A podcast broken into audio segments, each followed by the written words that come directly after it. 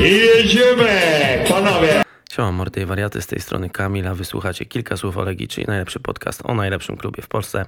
Dzisiaj jest ze mną tradycyjnie Marek bez zadęcia. Cześć wszystkim. A naszym gościem jest dyrektor Akademii Legii Warszawa, pan Marek Śledź. Witam wszystkich. Zanim przejdziemy do naszego gościa, jak zwykle chcieliśmy podziękować naszym patronom. Jeśli chcecie dołączyć do tego grona, odwiedźcie stronę Patronite. Link też jest w opisie odcinku, więc zapraszamy. Zwycięzca Typera za sierpień dostanie niedługo swoją nagrodę. Za wrzesień rozlosuję prawdopodobnie jutro i jutro albo pojutrze wrzucę na Twittera, kto tam wygrał, bo znowu mamy 4-5 osób. No, były tylko... 4 chyba, nie? Chyba tak. Znowu były tylko 3 kolejki, więc mamy dużo osób skumulowało taką samą liczbę punktów. Marek, ty chcesz coś o fantazy? Nie, no generalnie mamy 20 września, mamy koniec rozgrywek wrześniowych, jeżeli chodzi o Ekstraklasę. Zarówno właśnie w Typerze, jak i w fantazy. No w fantazy trochę spadła nasza liga w rankingu. Co ciekawe, w ogóle zwycięzcą ostatniej kolejki, jak i obecnym liderem jest ten sam zawodnik, to jest drużyna Torn Helkar, chyba Michał Chomik, jeżeli się nie mylę. Serdeczne gratulacje. Mi się udaje trzymać w setce w klasyfikacji naszej ligi, więc jakoś tam dumę mam. Zobaczymy, jesteśmy na półmetku już, tak, bo jesteśmy po 10. kolejce, więc październik, listopad, dużo rozstrzygnięć przed nami tak naprawdę. No w każdym razie wszystkie wiadomości na temat Typera, fantazy czy nowe artykuły znajdziecie na stronie www.kilkasłowolegii.pl. Ostatnio trochę mniej, bo nam się naczelny pochorował. Życzymy zdrowia i szybkiego powrotu do formy, a my przychodzimy do naszego gościa. Panie Marku, no to może zacznijmy od tego, co pan zastał, jak pan przyszedł do Legii na początku lipca czy z końcem czerwca. Jak to wyglądało? Jakie zmiany na początku trzeba było wprowadzić? Stałem z pewnością projekt o bardzo wysokiej kulturze i wysokiej ekskluzywności, tak? Czyli taki projekt, który nie wymagał działań, które towarzyszyły mi w wielu poprzednich ośrodkach, czyli takich działań bardzo pozytywistycznych od podstaw. Dzisiaj ten projekt widzę jako już wprowadzony w zakresy zarówno pewnej kultury merytorycznej, kultury pracy, jak i zwykłych ludzkich relacji, które mają też dla mnie dość ujmujący charakter. Trudno mi dzisiaj powiedzieć, nie chciałbym, żeby to było uznane za jakieś tutaj takie, można powiedzieć, wysokiej klasy podnoszenie na piedestał właścicieli, tak, i zarządu, ale myślę, że z osobami, z którymi ja się zetknąłem przed podpisaniem umowy i to, czego doświadczyłem po podpisaniu umowy, to jest element bardzo spójny ze sobą. Czyli tak jak powiedziałem, bardzo fajne relacje międzyludzkie o dość wysokim natężeniu tej kultury, która w tym relacjom towarzyszy, i dobre podstawy jakości pracy, tak? Czyli to nie jest taki projekt, w którym trzeba trenerów uczyć i kontrolować ich przyjście do pracy, wyjście z pracy, przygotowanie setupu przed treningiem, nie wiem, wprowadzenie w odpowiednie narzędzia środków treningowych czy konspektów, czyli ta podstawa, można powiedzieć, działania szkoleniowego, a ja ją nazywam bardzo precyzyjnie organizacją szkolenia, jest na bardzo poprawnym poziomie, więc tutaj te pierwsze działania, można powiedzieć, że miały charakter kosmetyczny, a mnie zresztą z założenia zazwyczaj towarzyszy pewien czas, w którym poddaję dany projekt audytowi. Chcę po prostu poznać ludzi, poznać dotychczasową strategię pracy, jakość pracy, po to, żebym mógł wprowadzić kolejne elementy korekcyjne dla jakości projektu. Jaki to jest czas? No, wystarczyło mi te 2-3 miesiące, żeby poznać te podstawy, tak? Natomiast myślę, że jeśli pytacie Państwo o korekty personalne, no to potrzebuję na to pół roku bądź rok, bo zresztą uważam, że byłoby wysoce niemoralne, gdyby moja osoba wtargnęła, można powiedzieć, w środowisko poprawnie funkcjonujące i zaczęła od, można powiedzieć, pierwszego przyboru, jakim byłaby miotła, prawda? No to raczej nie, bo to byłoby niesprawiedliwe w stosunku do wielu osób, osób, które dzisiaj bardzo dobrze pracują, więc przyjąłem filozofię, często porównuję zresztą swoją pracę do tej alpinistyki, do tej himalaistyki, do wchodzenia na tą najwyższą górę i mówię o tym, że każdy z nas dostaje po prostu plecaczek, ja tam co chwila będę dokładał jakieś kamyczki, które będą dodatkowym obciążeniem, kto podoła tej drodze to jest, kto nie podoła to albo sam z tej drogi będzie musiał zrezygnować, albo ja będę musiał go z tego marszu i pelotonu wykluczyć, bo cel jest jasny i ten szczyt trzeba zdobyć. Musi być zdobyty w sposób, mówię, efektywny, zespołowy i tutaj nie ma miejsca na słabe punkty. Jak pan ocenia w ogóle po przyjściu, był pan w paru miejscach już w Polsce, prawda, i szkolił na tle innych akademii, z którymi się pan zetknął, to co zastał tutaj w Warszawie. Mówię porównanie nie wtedy, kiedy pan na przykład do Lecha wchodził czy Rakowa, ale do stanu obecnego. Miałem tą przyjemność i to jest chyba szczęście wszystkich osób, które mnie zatrudniały, bo nie wiem, czy państwo wiecie, ale gdzie nie pracowałem, ten klub w perspektywie czasu awansował do Ekstraklasy. Z wyjątkiem Lecha, który w Ekstraklasie był, jak do niego przyszedłem, tak? Ale faktycznie tak droga moja była takim, myślę, że dobrym duchem dla tych klubów, bo i Radomiak, i Miedź Legnica, i Raków Częstochowa, jak ja przychodziłem, to był drugoligowy klub. Pytanie generalnie... Tych porównań nie należy dokonywać, bo może to znowu zabrzmi dość nieprzyjaźnie do miejsc, w których pracowałem, ale Legia dzisiaj w oparciu o moje krótkie doświadczenie z nią, no to jest klub, który jest absolutnie ponad wszystkimi innymi, czyli to jest poziom dzisiaj nieosiągalny w kategoriach kultury pracy, relacji, jakości, ilości dla innych ośrodków, tak? Oczywiście dzisiaj mi jest trudno wypowiadać się na temat antagonisty, czyli Lecha, bo nie jestem tam już od wielu lat, nie wiem na ile te kroki zostały poczynione, ja tam pracowałem w momencie, kiedy właściciele przejmowali Lecha z Amiki, więc to można powiedzieć też były pierwsze kroki dla Lecha w nowej strukturze zarządzania tym projektem i ja tak naprawdę uczestniczyłem w budowie tego projektu, natomiast państwo doskonale wiecie, Legia to nie jest klub, który dzisiaj wymaga budowy, to jest klub, który wymaga, można powiedzieć, ekskluzywnych wyników, tak, ale nie wymaga budowy, to jest klub o historii, tradycji, to jest... Zresztą rozpoczął pan to spotkanie od takiego słowa, to jest najlepszy klub w Polsce, tak, i poczytuję swoją osobę jako osobę, która dzisiaj jest obarczona zarówno odpowiedzialnością, jak i wyjątkowym entuzjazmem i zadowoleniem, że w tym miejscu jestem. Mówił pan, że ten klub potrzebuje ekskluzywnych wyników. Co rozumiemy przez ekskluzywny wynik? Europejski. Ale europejski pod jakim kątem? Bo... Każdym, wie pan, czyli udział w europejskich pucharach, wychowankowie w europejskich klubach, młodzież na europejskim poziomie, funkcjonowanie w europejskim współzawodnictwie, Młodzieżowa Liga Mistrzów dzisiaj to daje, tak? To nie jest coś, co ma być dla nas obce. Dlaczego o tym mówię? Dlatego, że... Wiecie państwo doskonale, śledzicie to i pewnie słuchacze też to śledzą. No trudno dzisiaj mówić o wielkiej piłce polskiej, którą żartobliwie często odróżniam od piłki nożnej jako trochę inną dyscyplinę sportu, w momencie, kiedy tak naprawdę jest nam trudno wbić się na te salony, tak?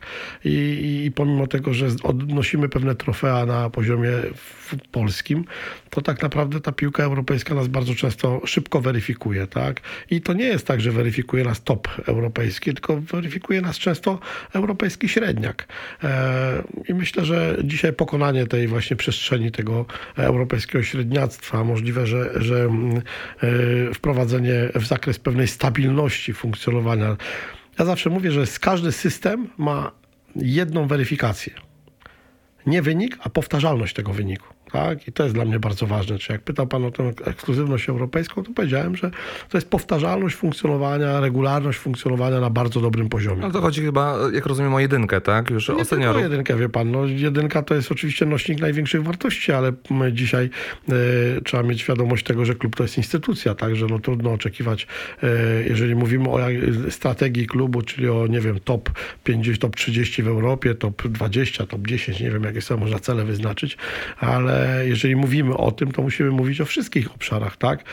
Tym obszarem są kibice, tym obszarem jest marketing, tym obszarem jest sprzedaż, tym obszarem jest infrastruktura, więc jest wiele obszarów, a w tych obszarach znajduje się również obszar podległy mojej osobie, czyli akademii, tak? I nie boję się tutaj zaryzykować, że absolutnie moim celem jest właśnie zaistnienie na tych europejskich salonach, czyli tak, żeby Legia Warszawa, młodzież Legii Warszawa nie musiała prosić się o grę kontrolną z Hertą Berlin czy Benficą Lizbona, tylko byśmy te warunki mogli sobie ustalać jak partnerzy w rywalizacji. No, chyba bardzo często się akurat z tymi drużynami spotykają w różnych turniejach międzynarodowych, prawda? No tak, bo ale jeżdżą do Niemiec, do Holandii. No tak, ale udział w turnieju to jest zupełnie inna, można powiedzieć, istota współzawodnictwa niż ta, która dotyka dość regularnego spotykania się na poziomie ważnych gier kontrolnych, czyli tych, które są weryfikujące, tak? Mhm. Te kluby o dość dużej marce, one tak naprawdę takie gry kontraktują nawet na poziomie juniorskim z dość dużym wyprzedzeniem.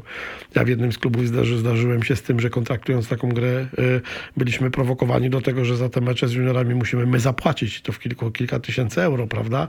Bo byliśmy takie po prostu tylko i wyłącznie takim klubikiem, który o to prosił. Więc te kluby o pewnej randze, one bardzo mocno szanują ten swój czas współzawodnictwa, a mnie by zależało bardzo na tym, żebyśmy byli właśnie taką akademią, która będzie mocno rozpoznawalna w Europie, czyli nasz piłkarz będzie charakterystyczny, a drużyny akademii będą szanowane na rynku europejskim, czyli nie będziemy się musieli o nic prosić. O ilość uczestnictwa w tych turniejach międzynarodowych to będzie chciał pan zwiększać w akademii? Wprost przeciwnie. A dlaczego? Już panu powiem dlaczego. W Rakowie praktycznie drużyny nie grały w turniejach, tak, no, prawda? Dlaczego? Dlatego, że technologia, w jakiej pracuję, i mam nadzieję, że będziemy wszyscy w niedługim czasie doświadczali jej w sposób bardzo efektywny, to technologia, która prowokuje do bardzo istotnego zaangażowania intelektualnego w grę, czyli do bardzo dużego wysiłku psychicznego zawodników. I specyfika turniejów, najczęściej szczególnie tych, które mają charakter komercyjny w Polsce, to są turnieje, w których rozgrywamy ileś tam meczy w ciągu jednego dnia, ileś momentów koncentracji dziecka, tak, krótka koncentracja, bardzo często zmienione przepisy, gra się na hali, o bandę, bramki nie takie, spalony nie taki, wprowadzanie piłki nie takie, więc są częstokroć dalekie od tego współzawodnictwa, do którego my dążymy. Ale jest to wysiłek intelektualny, prawda? Trzeba się przestawić na inne zasady na przykład. Jest na pewno, ale on nie będzie miał potem odniesienia do tego współzawodnictwa, na którym życzyłbym sobie, żeby ci zawodnicy funkcjonowali. Poza tym to jest też pewna lekcja dla trenera, który ma niewiele możliwości ingerencji w zespół w trakcie prowadzenia zespołu, prawda? On ma moment przed meczem i jedną przerwę. I to jest czas, w którym on może zaingerować w zespół swoją osobą i musi też być świetnie przygotowany, żeby zarówno do tego meczu przygotować zespół, jak i w trakcie meczu dobrze w przerwie być przygotowanym na korekty. Także szukam w całej filozofii pracy jak największego zbliżenia do gry właściwej, tak? I ona jest tak jakby elementem też wynikającym z samej technologii. To w periodyzacji taktycznej to gra jest jedynym nośnikiem oceny. I ta gra właściwa dla mnie jest takim celem, można powiedzieć, może nie szkoleniowym, ale jest odpowiedzią na wiele pytań. Stąd jeżeli szukam współzawodnictwa, to szukam najbardziej zbliżonego. I to nie jest wcale tak, że my nie będziemy brali w ogóle udziału w turniejach, tak? Bo będą takie imprezy, które będą zbliżone do tego współzawodnictwa. Wiele ośrodków europejskich organizuje turnieje, które mają właśnie taki charakter wielodniowy, czyli dobrze nam jest pojechać na tydzień, na przykład, nie wiem, świetnie zorganizowany był turniej na Węgrzech, tak, w którym brało udział nasze U16, pojechać na taki turniej, tam są dni odpoczynku, dni meczy, tak, i to jest wtedy bardzo prawidłowe i mamy możliwość zdarzenia się z kilkoma kulturami piłkarskimi i to jest fajna weryfikacja i tego oczywiście nigdy nie będę wykluczał, ani nie będę oportunistą w stosunku do takiego współzawodnictwa, ale to, które bardzo często dotyka takich elementów jak, można powiedzieć, jeden dzień, ileś godzin grania, powiedzmy siedzenia w jednym miejscu, 10 meczy po ileś tam minut, kiedy nawet korekta, powiedzmy, tych działań na boisku jest niemożliwa, potem wynik tego z tych spotkań jest bardzo często wynikiem nieodzwierciedlającym, powiedzmy, stan gry czy stan drużyny, to też może bardzo często psuć markę. Na pewno nie będziemy przesadzali z tym. Ja nie chcę powiedzieć, że tego nie będzie w ogóle, ale będziemy na pewno dość mądrze dobierali współzawodnictwo towarzyskie do celów szkoleniowych. Czyli rozumiem, że będzie dość analogicznie jak w Rakowie, to znaczy, że będzie więcej omawiania się na dłuższe gry kontrolne z danym klubem piłkarskim, tak? A mniej turniejów. To będzie na pewno dla nas istotniejsze niż same turnieje, tak? Istotniejsze, ale tak jak powiedziałem, w Rakowie również braliśmy udział w tych turniejach, które miały charakter dobry szkoleniowo. Taki Sokolik było fajnym turniejem dla dzieci, prawda, międzynarodowym i warto w nim też wziąć udział właśnie dla tych doświadczeń, o których pan przed chwilą powiedział, czy jakiś nowego bodźca. Natomiast to nie może być cotygodniowe działanie. Poza tym uważam, że taki mecz, powiedzmy, kontrolny wymaga, tak jak powiedziałem, dość dobrego przygotowania obydwu stron do tego meczu. To jest pewne wydarzenie, które się dzieje. Ono jest bardzo zbliżone do tej gry właściwej. A oczywiście również nie żegnuje się od udziału w wielu imprezach, które będą miały charakter charytatywny, promocyjny, czyli na przykład w wyjściu naprzeciw ideom klubów filialnych. Tak, jeżeli klub filialny będzie potrzebował drużyny Legii do zaistnienia na poziomie współzawodnictwa, które będzie dla tego klubu dość istotne, nie wiem, promocyjne dla miasta, dla gminy, dla dzielnicy, to z przyjemnością weźmiemy w tym udział, ale nie jest to tak jakby cel sam w sobie. Chciałem jeszcze wrócić do pytania Marka. Jak pan pracował jeszcze w Rakowie? No bo Raków zrobił olbrzymi progres na wielu poziomach, wielu rzeczach, że tak powiem. Jak pan przekonywał tych młodych chłopaków, to już była, jak miał ofertę z Legii i z Rakowa, już mogliście wtedy rywalizować od tego zawodnika. Bo wiem, że też w Warszawie już macie swoje jakieś kluby partnerskie. Raków miał kluby partnerskie, ma podpisywane umowy z bardzo młodymi zawodnikami, przynajmniej takie przedwstępne. Jestem ciekaw, jak to by wyglądało. Czy Raków już może spokojnie rywalizować nawet na rynku tutaj mazowieckim o zawodnika młodego? Myślę, że ta rywalizacja dzisiaj jest rywalizacją dość powszechną i to nie tylko Raków, ale wiele innych klubów również sięga w różne przestrzenie. Ja trochę żałuję, bo mam oczywiście takie miejsca w Polsce, które są prowadzone również przez moich dobrych kolegów, dyrektorów akademii, dobrych trenerów. No i taki wewnętrzny układ pomiędzy nami jest taki, że jeżeli mamy sięgnąć po zawodnika z danego terenu, to przynajmniej etos pracy nakazuje nam zadzwonić do siebie i powiedzieć: słuchaj, co ty myślisz o tym, tak? Bo uważam, że to jest dobre. Lepiej, jeżeli to są dobre ośrodki, no to hipotetycznie, jeżeli chłopiec jest z Białegostoku, tak, i ma bliżej do Jagiellonii, a Jagiellonia równie dobrze szkoli, no to wyrywanie go z tego środowiska dziecięcego, rodzinnego i przenoszenie go do Legii może przynieść mu więcej strat niż korzyści, prawda? On w swoim środowisku może równie dobrze się rozwijać. Więc w kategoriach takich zwykłych ludzkich relacji warto choćby zadać pytanie, choć to wcale nie zamyka drogi do pozyskania takiego zawodnika, bo jeżeli to jest wartość dodana, to po prostu będziemy o niego konkurowali w danym momencie. Raków faktycznie dokonał dość istotnego kroku, jeśli chodzi o zdobycie rynku. Myślę, że na Śląsku jest absolutnie dominującym w tej chwili, dominującą akademią. Wszystkie centralne ligi, dość szybko, można powiedzieć, dobrze przygotowany awans do trzeciej ligi zespołu rezerw, oparty o wychowanków. Dzisiaj to jest lider również trzeciej ligi i myślę, że będzie silił się na to, żeby z marszu spróbować awansować do drugiej ligi, bo tak był przygotowywany ten zespół. Natomiast to też od parę lat zajęło, prawda? Tak, oczywiście 3 lata, no to jest nie bez kozery. No ja w pierwszym roku nawet, to mogę śmiało powiedzieć, popełniłem dość istotny błąd, bo byłem tak przekonany o tym, że młodzieżą tą 4. ligę utrzymamy, że pozbyłem się kilku starszych zawodników dość szybko w pierwszym roku swojej pracy i tak naprawdę byśmy spadli z tej ligi, gdyby nie pomoc wtedy pierwszego zespołu i zejście zawodników na kilka meczy. Tak, bo w Wielkopolsce juniorami starszymi, których prowadziłem, byłem w stanie ograć każdą 3. ligę na Wielkopolsce, tak? No a tutaj okazało się, że ta 4. liga śląska jest ligą bardzo mocną. No i bez kilku doświadczonych piłkarzy byłoby to trudne do zrobienia. Więc musiałem tak jakby zweryfikować ten plan. To był długo budowany, no ale to też nie chciałbym wracać tutaj, bo myślę, że to spotkanie to nie jest spotkanie o Rakowie. Tak. Więc nie chciałbym się rozwodzić. Natomiast zrobiliśmy wspólnie ze sztabem ludzi, dzięki konsekwencji pracy, cierpliwości, rzeczywistości dość istotne kroki do przodu. Myślę, że może to zabrzmi trochę nieskromnie, ale dla wielu tych klubów filialnych, dla wielu dzieci niekoniecznie. No Raków był pewnym magnesem, ale infrastruktura, wiele rzeczy tam nie była doskonała i myślę, że większym magnesem, powiedziałem, proszę tego nie uznać za pycha, ale była po prostu moja osoba. I myślę, że dzisiaj będę w stanie ten nurt rzeki trochę obrócić, tak? I ta moja osoba będąca w Legii przy tych warunkach, które mamy, będzie, myślę, że magnesem dla wielu innych ośrodków. Pierwszą umowę szybko podpisaliśmy z Awią Świdnik, tak? To jest zdobycie, myślę, że rynku lubelskiego, wejście na ten rynek. Wizyta i burmistrza, i prezesa klubu, i koordynatora u nas, i chęć podpisania umowy właśnie w tej technologii. To jest też taki już pierwsza oznaka tego, że ten projekt klubów filialnych, czy projekt ambasadorów naszej pracy na terenie Polski będzie dobrym projektem. A wracając do zmian, dużo się zmieniło w sumie już w Akademii, bo i trener rezerw, trener CLJ-ki, były jakieś roszady albo w ogóle zmiany.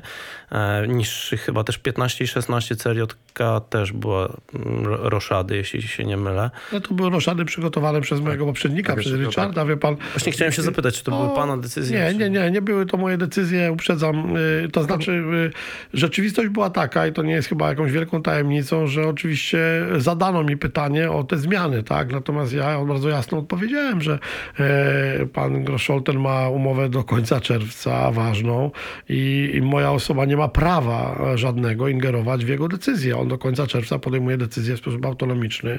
Ja tą historię muszę i uszanować, i przejąć. Możliwe, że w pewnym czasie dokonam jakiś korekt. Natomiast cieszyłem się, że takie ruchy zostały gdzieś tam podjęte. Decyzja o zmianie trenera na poziomie drugiego zespołu też nie była zmianą podyktowaną, powiedzmy, moim pomysłem tej zmiany, tylko odejściem pana trenera Gołębieskiego, czyli z lepszą propozycją pracy w pierwszej lidze, prawda? I trenera Jacka to pan. Natomiast na pytanie w momencie, kiedy trener Gołębieski odchodził, no to pytanie już padło do mnie, kto w to miejsce, prawda? Więc ja powiedziałem spokojnie, to ja tego trenera przygotuję do tego miejsca. No wiecie, też Piotr prowadził, był moim asystentem przez wiele lat, samodzielnie prowadził również i koordynował pracę w Miedzi Legnica, pracując ze mną. Jednocześnie ostatnio pracował z dość dobrymi efektami, pomimo spadku, ale dobrymi efektami w Stromilu Olsztyn. Uzyskał dobre noty na poziomie pierwszoligowej pracy, więc uznałem, że to może być o dobrej perspektywie dla tego projektu, czyli o dobrej właśnie drodze do awansu, tak? Do awansu, bo ten awans rezerw jest przeze mnie oczekiwany, wymagany. Dałem sobie na to i sztabowi 2 lata, tak? I Piotr zresztą wie doskonale o tym, że jeżeli w ciągu 2 lat tego awansu nie zrobimy, no to będziemy rozmawiali o kontynuacji tej pracy, bo będziemy zadawali sobie pytanie dlaczego i on po prostu ten awans musi wywalczyć. Tak, bo jeszcze wracając, Raczkowski, Rolak, to Urban i Grotscholten, to ich jeszcze decyzje. Filip jest moim trenerem, wiecie państwo, no to też, znaczy moim wychowankiem, to jest wspaniały trener o wyjątkowej jakości pracy, to jest też dla mnie olbrzymie dzisiaj wsparcie, bo on pracował w tej technologii przez wiele lat. Zresztą dzisiaj jest trenerem głównym danego etapu, więc ma przywilej zdecydowanie szybciej wprowadzać te kanony. Pewnie gdyby Filipa nie było, to możliwe, że dzisiaj też bym z państwem tutaj nie usiadł, bo pewnie ilość mojego zaangażowania w pracę tą merytoryczną byłaby zdecydowanie większa, a dzięki temu, że jest Filip, to mogę... Pan jest koordynatorem U19 i Legii Dwójki, prawda? Znaczy my sobie ta nomenklatura jest bardziej zbierana do trenera głównego, czyli to jest taki trener, który nadzoruje pracę trenerów na danym etapie, tak? No i ja jestem... Jurysdykcja nad A1 i nad dwójką jest bezpośrednio pod moją osobą, ale od B1 do C2, do C1, przepraszam, to już jest jurysdykcja Filipa. C2 jako ostatnia drużyna, ale taka była decyzja wcześniejszych moich poprzedników moich, to jest jurysdykcja Patryka Sepelta-Górajewskiego. Tak, czyli ta jedna drużyna piłki 11-osobowej plus piłka 9- i 7-osobowa jest pod nim. Więc to są trenerzy główni danego etapu, no i na wszystkich tych etapach musimy doprowadzić do unifikacji. Dzięki Filipowi możemy robić to szybciej, po prostu. A co z pana zastępcą? Tak, no pyta pan o obecnego zastępcę. No powiem tak... Ja oczywiście złożyłem ofertę współpracy Piotrowi Urbanowi, bo zresztą uważam, że jest to... Dziękowałem mu ostatnio na forum trenerskim, na forum naszego zebrania za nader wysoki poziom, ale znowu powiedziałem o tej kulturze, tak, czy nie chcę się powielać, ale życzliwości, której mi okazał, tak. Natomiast Piotr użył bardzo istotnego argumentu, tak, że on już tu jest przy 3. dyrektorze, Trzecia koncepcja pracy i on tak naprawdę straciłby szacunek do siebie i nie byłby pewnie doskonale szanowanym przez innych, gdyby po raz trzeci wspierał działania inne niż były poprzednio, prawda? Więc można by go uznać za taką chorągiewkę, można powiedzieć, z transparentem przetrwać. Kto by nie był, to jak to ktoś w filmie powiedział, komisje się zmieniają, pan zawsze w komisji, tak? No i Piotr uznał, że to byłoby po prostu dla niego no, bardzo trudne dla funkcjonowania, dla etycznego funkcjonowania. Ja ten argument uznałem, pomimo tego, że uważałem, że możemy znaleźć wspólne miejsce dla siebie, bo wywodzi się ze struktur iberyjskich, to ma dość dobre doświadczenie. Zresztą obiecał, że będzie ten projekt wspierał, że zadba też o to, żeby pan na przykład Javier Tamarit, jeden z trenerów hiszpańskich pracujących w periodyzacji, był naszym gościem w Akademii i no ta relacja, można powiedzieć, że którą sobie zadeklarowaliśmy, to jest relacja, chciałbym, żeby była dożywotnia, ale wysoce koleżeńska, także no oczywiście dzisiaj można powiedzieć, że podpisaliśmy dokument o rozwiązaniu umowy z Piotrem za porozumieniem stron w warunkach, które myślę, że dla niego również są dość dobre, a ja ze swojej strony zadbałem o, można powiedzieć, warunki szlachetne dla rozstania się z takim trenerem, który tyle tutaj wniósł. No i oczywiście, że mam gdzieś z tyłu głowy ewentualnych współpartnerów tego projektu. Tak? Jeszcze nie zostali wybrani. Nie, no nie zostali wybrani, bo to też nie jest tak, że na tym rynku naszym, wiecie, państwo polskim tych dobrych dyrektorów, czy wicedyrektorów, czy trenerów głównych jest tak wielu, a jeszcze pracujących w konkretnej, specyficznej jakości pracy, no też nie jest ich zbyt wielu, więc pewnie będę sięgał w przestrzenie, które mnie towarzyszyły nieco wcześniej, tak, to są też, uchylam tak tam delikatnie, rąbka tajemnicy osoby, które dzisiaj też piastują bardzo wysokie stanowiska w swoich klubach, w zarządzaniu strukturami młodzieżowymi, więc no to nie jest tak, że też ta oferta, która dzisiaj do nich spłynie, to jest taka oferta, wiecie, odrzucam wszystko i przenoszę się, chociaż myślę, że każdy, kto dotknie tego projektu, tak jak ja go dotykam w tej chwili, no to nie będzie miał złudzeń, że to jest miejsce po prostu dla niego, bo to jest miejsce, tak jak powiedziałem, moim zdaniem sukcesu. Piotrek, tak jak pan powiedział, Piotrek jest jakby wyznawcą stylu iberyjskiego, a pan Marek Śledź wyznawcą jakiego stylu jest? Swojego, polskiego, czy jest bezwzględnie, jakiś... Bezwzględnie. To jest absolutnie, można powiedzieć, że bardzo autonomiczny i bardzo autorski projekt, który pod którym się podpisuje. Myślę, że zyskał wielu zwolenników, nawet niektórych kopistów, powiedzmy, tego projektu, o co mam jakieś tam odrobiny żalu, ale ja starałem się zawsze, czerpiąc i ucząc się, nie być ani tym, który w sposób jednoznacznie zachłannie pozyskuje wszystko tylko dlatego, że jest zagraniczny, albo deprecjonuje to, bo w kategoriach polskich, wiecie państwo, jak to często jest, że trener jest na konferencji, słucha trenera i mówi, a już to robiłem od 10 lat, ja już to znam, nie, to się nie uda. Czyli takie, powiedzmy, malkontenckie podejście do wiedzy. Z drugiej strony jest za chwilę ten zachwyt, ach kurczę, jak to jest piękne, super i w ogóle przejmuje to całkowicie. Obydwie te drogi są dla mnie złe, tak? Czyli drogą dobrą jest umiejętność korzystania z dóbr doświadczeń szkoleniowych różnych nacji, ale umiejętność adaptowania ich do wartości, do jakości, do klubu, do środowiska, tak? No, choćby. Taki prosty przykład. Model gry, czy państwo, czy kibice Legii Warszawa zaakceptowaliby model gry, w którym Legia Warszawa, drużyny młodzieżowe byłyby zazwyczaj otoczone najwyższymi wartościami gry obronnej, czyli grały nisko i próbowały tylko i wyłącznie raz na jakiś czas wyprowadzić skuteczny kontratak, tak?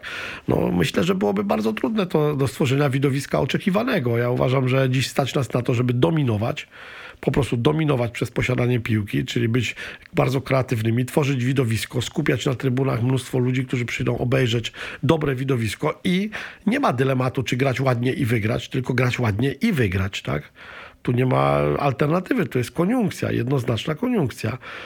Stąd czerpałem oczywiście i takim fundamentem teoretycznym programu szkolenia jest periodyzacja taktyczna stworzona przez profesora Frada, ale to też... jest wykorzystywanie elementów periodyzacji. Tak jest, oczywiście, jasne, że z tego, co słuchałem też na przykład wczoraj, to nie była pełna periodyzacja, czyli nie jest adaptowanie w 100% modelu Półwyspu Iberyjskiego, prawda? Proszę spojrzeć, Mourinho ma swoje spojrzenie na periodyzację, Klopp swoje, Bilic swoje, Bielsa swoje, oni wszyscy pracują w oparciu o pewien kanon działania taktyczno-technicznego, tak?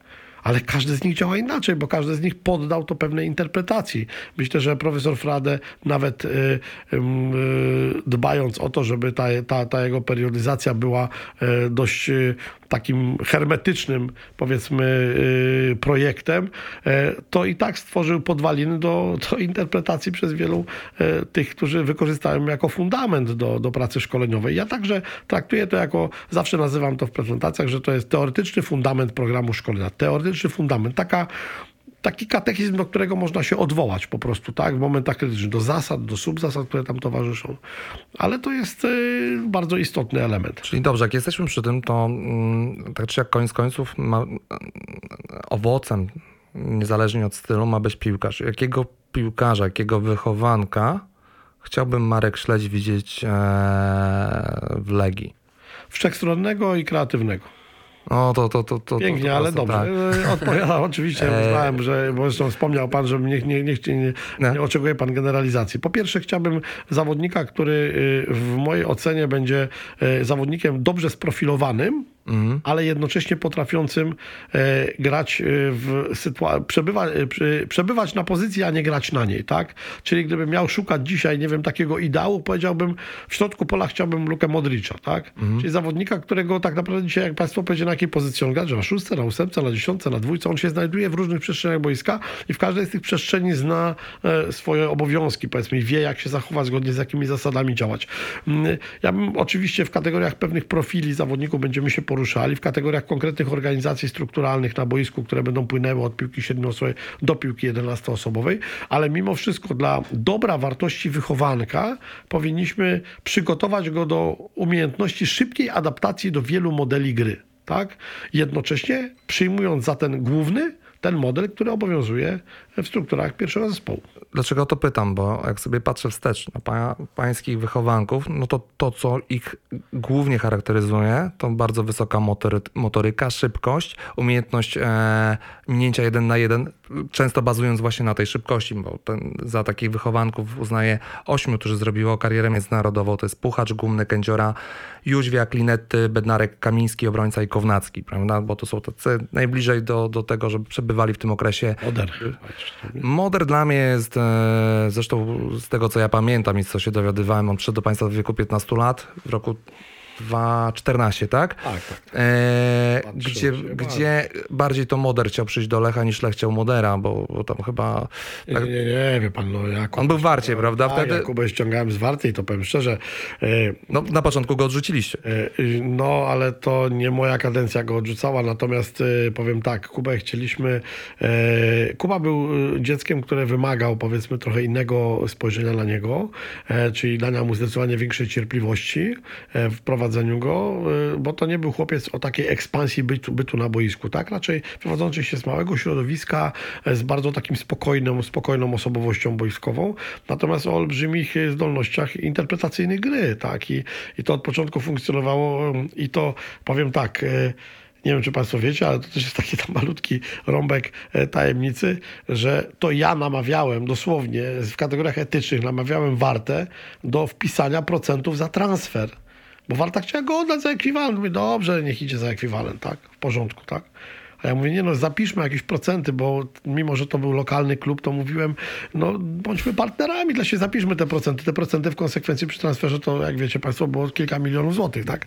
I teraz punkty oddają tak za darmo. Ale tak, wracając do tego pytania, jak sobie spojrzymy na tych Puchaczy, Gumnych, Kędziory, to faktycznie to są bardzo silni motorycznie zawodnicy i to jest główna cecha, ale na pewno... Może to, żeby to źle nie zabrzmiało, prawda? Nie wyróżnia ich ta inteligencja boiskowa i rozumienie gry. Bo to są często zawodnicy bocznych stref, oprócz może Bednarka, może oprócz Linettego, prawda? To głównie oni widzę, że wychodzą. Też jak patrzyłem na Raków, to widziałem, że Bielik to uważam, że został wychowany tak naprawdę ani przez Lecha, ani przez Legia, tak naprawdę Anglia go ukształtowała jako takiego zawodnika. Ale tam został obrońcą, tak? Wracając tutaj, i tak samo patrząc na Raków, to widziałem, że to były takie cechy dominujące, plus wysoka intensywność gry, prawda? Jeszcze w Rakowie to można było zauważyć. I ta wszechstronność i to rozumienie gry, trochę stoi w opozycji do tego, co widziałem jako owoce tej pracy.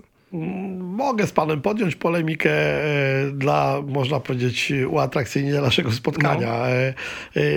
No nie do końca tak jest, bo proszę zwrócić uwagę, że łatwość zdobywania przestrzeni przez pojedynek, przez wygrywanie gry 1 na 1, prawda? To jest element, który po pierwsze płynie z bardzo silnej podstawy mentalnej, czyli z pierwszego fundamentu w atakowaniu, który od początku był wprowadzony, czyli postępu, czyli chęci dominacji przez posiadanie piłki, wprowadzenie jej w sektory, niebojaźni wygrywania pojedynków, czy w grze 1 na 1, czy 1 na 2, prawda? Ale proszę zwrócić uwagę, że duża grupa tych zawodników, o których pan wspomniał, czy na przykład Jóźwiak, nie boi się wykonać tego działania nie w bocznym sektorze boiska, tylko z bocznego do środkowego, tak? Czyli on potrafi złamać i odnaleźć się w przestrzeni w grze kombinacyjnej, dwójkowej, trójkowej, w rozwinięciu ataku na przykład, tak? Podobnie Kamiński, podobnie dzisiaj Skóraś, prawda? To są chłopcy, którzy funkcjonują z bardzo konkretnego, powiedzmy, modelu pracy. Czyli ta ultraofensywność, która nas charakteryzowała od zawsze, można powiedzieć determinacja do gry 1 na 1 i wygrywania tych pojedynków, jednocześnie z działaniem w sektorach dominujących, czyli nawet jeżeli to był zawodnik bocznego sektora, tak jak pan wspomniał, dość silny, dość szybki, to jego kierunek działań najczęściej był dedykowany do środkowego sektora i podejmowanie prób współpracy dwójkowej, trójkowej. I to są zawodnicy, którzy w tej współpracy sobie, moim zdaniem, radzą. Tak? Ja mam trochę inne. Oprócz Modera, to mam wrażenie, że ta bojaźń jest w tych zawodnikach. To od lat się mówiło, że Lech ma problem mentalny z takim podejściem z DNA zwycięzcy. To też było widać w reprezentacji, że wielu z tych zawodników nie potrafiło dźwigać roli jednego z liderów, tylko raczej się chowali za, oprócz Modera mówię, bo Moder faktycznie ma tak. Karoline, ty jest też zawodnikiem, który to jest, wie pan, to może to trzeba uznać po prostu to, co pewną charakterystykę zawodnika. Dawid Kownacki to też jest chłopiec, który moim zdaniem jako dziecko był zawodnikiem, który nim trener z boku wpadł na pomysł, co należy zrobić na boisku, to Dawid to wykonał. I dla mnie profil jego rozwoju wcale nie był dobrze trafiony, bo dla mnie Dawid to była właśnie zawsze kreatywna dziesiątka, której należałoby zostawić przestrzeń do działania po prostu. On świetnie finalizował, świetnie rozgrywał, brał odpowiedzialność na siebie. Natomiast też musicie państwo wiedzieć, że i tutaj pewnie... będzie to też w dużej mierze odpowiedzią na tą naszą polemikę. Ten czas, w którym ja miałem wpływ na tych zawodników, to był też pewien okres ich życia, prawda? Ich potem kształtowało wielu innych trenerów, wiele innych środowisk. Dzisiaj trudno mi jest porównywać Kamila Jóźwiaka, którego prowadziłem w Centralnej Lidze, do Kamila Jóźwiaka, który dzisiaj gra w reprezentacji Polski, prawda? To jest inny Kamil Jóźwiak, pomimo tego, że to jest w dalszym ciągu bardzo, moim zdaniem, skromny, pracowity i fantastyczny młody człowiek, tak? Mam kontakt i z nim, i z tatą jego, i zazwyczaj sobie tam miłe słowo jesteśmy w stanie powiedzieć, ale to nie zmienia faktu, że już później wpływ na jego funkcjonowanie, na jego osobowość, może również na ten mental miało wiele innych osób.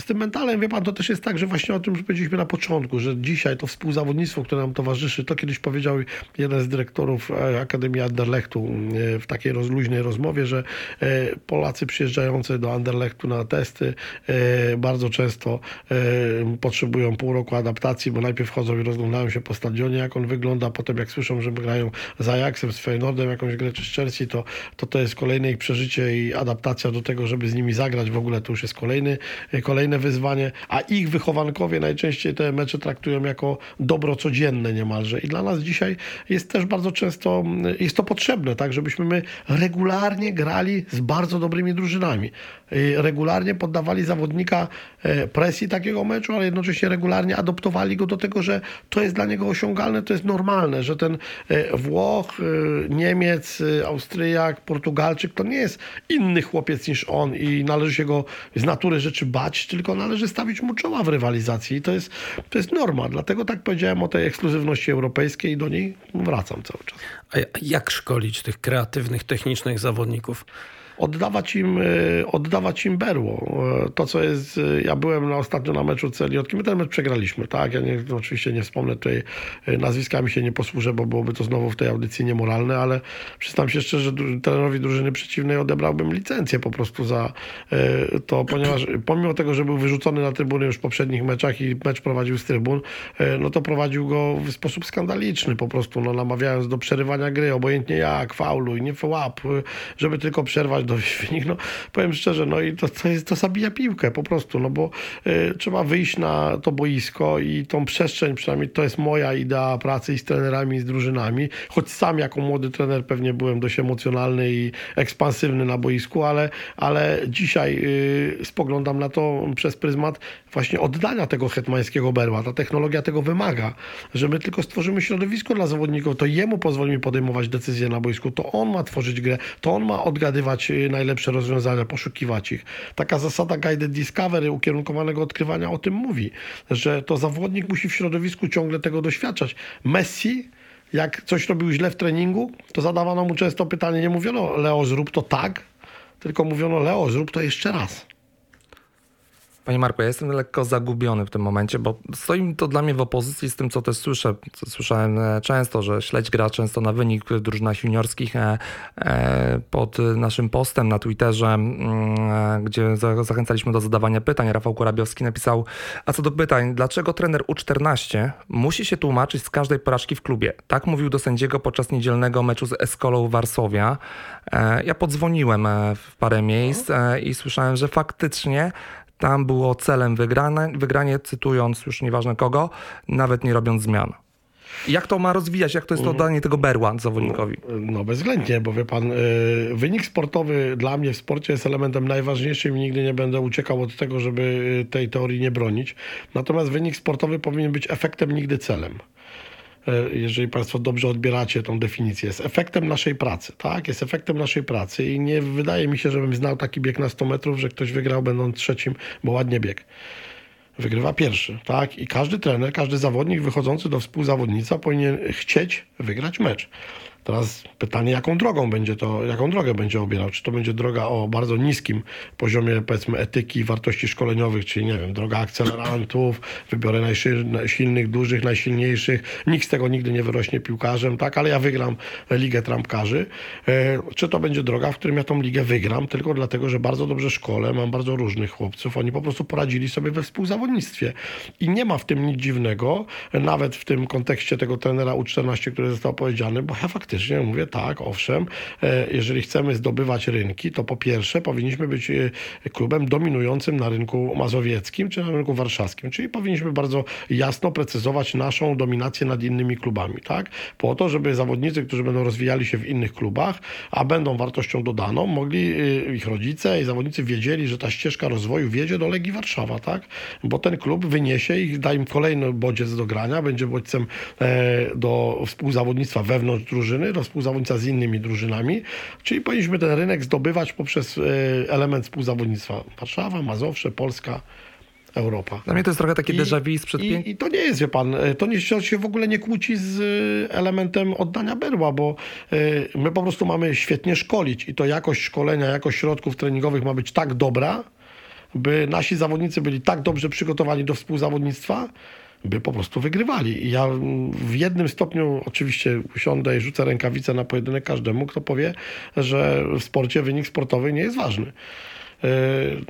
I na każdym etapie on jest ważny, tylko musi być inaczej odbierany. Etycznie, pedagogicznie, moralnie, z drogą efektu, a nie z drogą celu. Dobra, ale to ja zapytam o w takim razie mecz rezerw, bo nie jestem w stanie z panem rozmawiać aż tak dogłębnie, jeśli chodzi o te najmłodsze roczniki, ale w meczu rezerw z Wisłą zagraliśmy systemem 5-4-1, gdzie mieliśmy 7 defensywnych zawodników. Jaki tutaj był? To było wiadomo, że przegramy ten mecz, prawda? Oni, wie pan, my wracaliśmy w fazie obrony tylko do tej piątki, czy wahadłowi wracali, wychodziliśmy 3 obrońcami, to jest zespół... No bardzo mało wychodziliśmy. Tak, mało wychodziliśmy, ale bo wie pan, przeciwnik na skrzydle, no to też ciężko. Bo przeciwnik tak naprawdę był mocnym przeciwnikiem i dominował nas dość mocno i my wiedzieliśmy, że tak naprawdę ta wartość dominacji z naszej strony w tym meczu nie zaistnieje, raczej będziemy się bronili i próbowali po prostu gdzieś tam stworzyć warunki do wyjścia, powiedzmy, do gry ofensywnej. Były takie fragmenty, w którym dobrze budowaliśmy grę, ale mimo wszystko przeciwnik był zdecydowanie lepszy.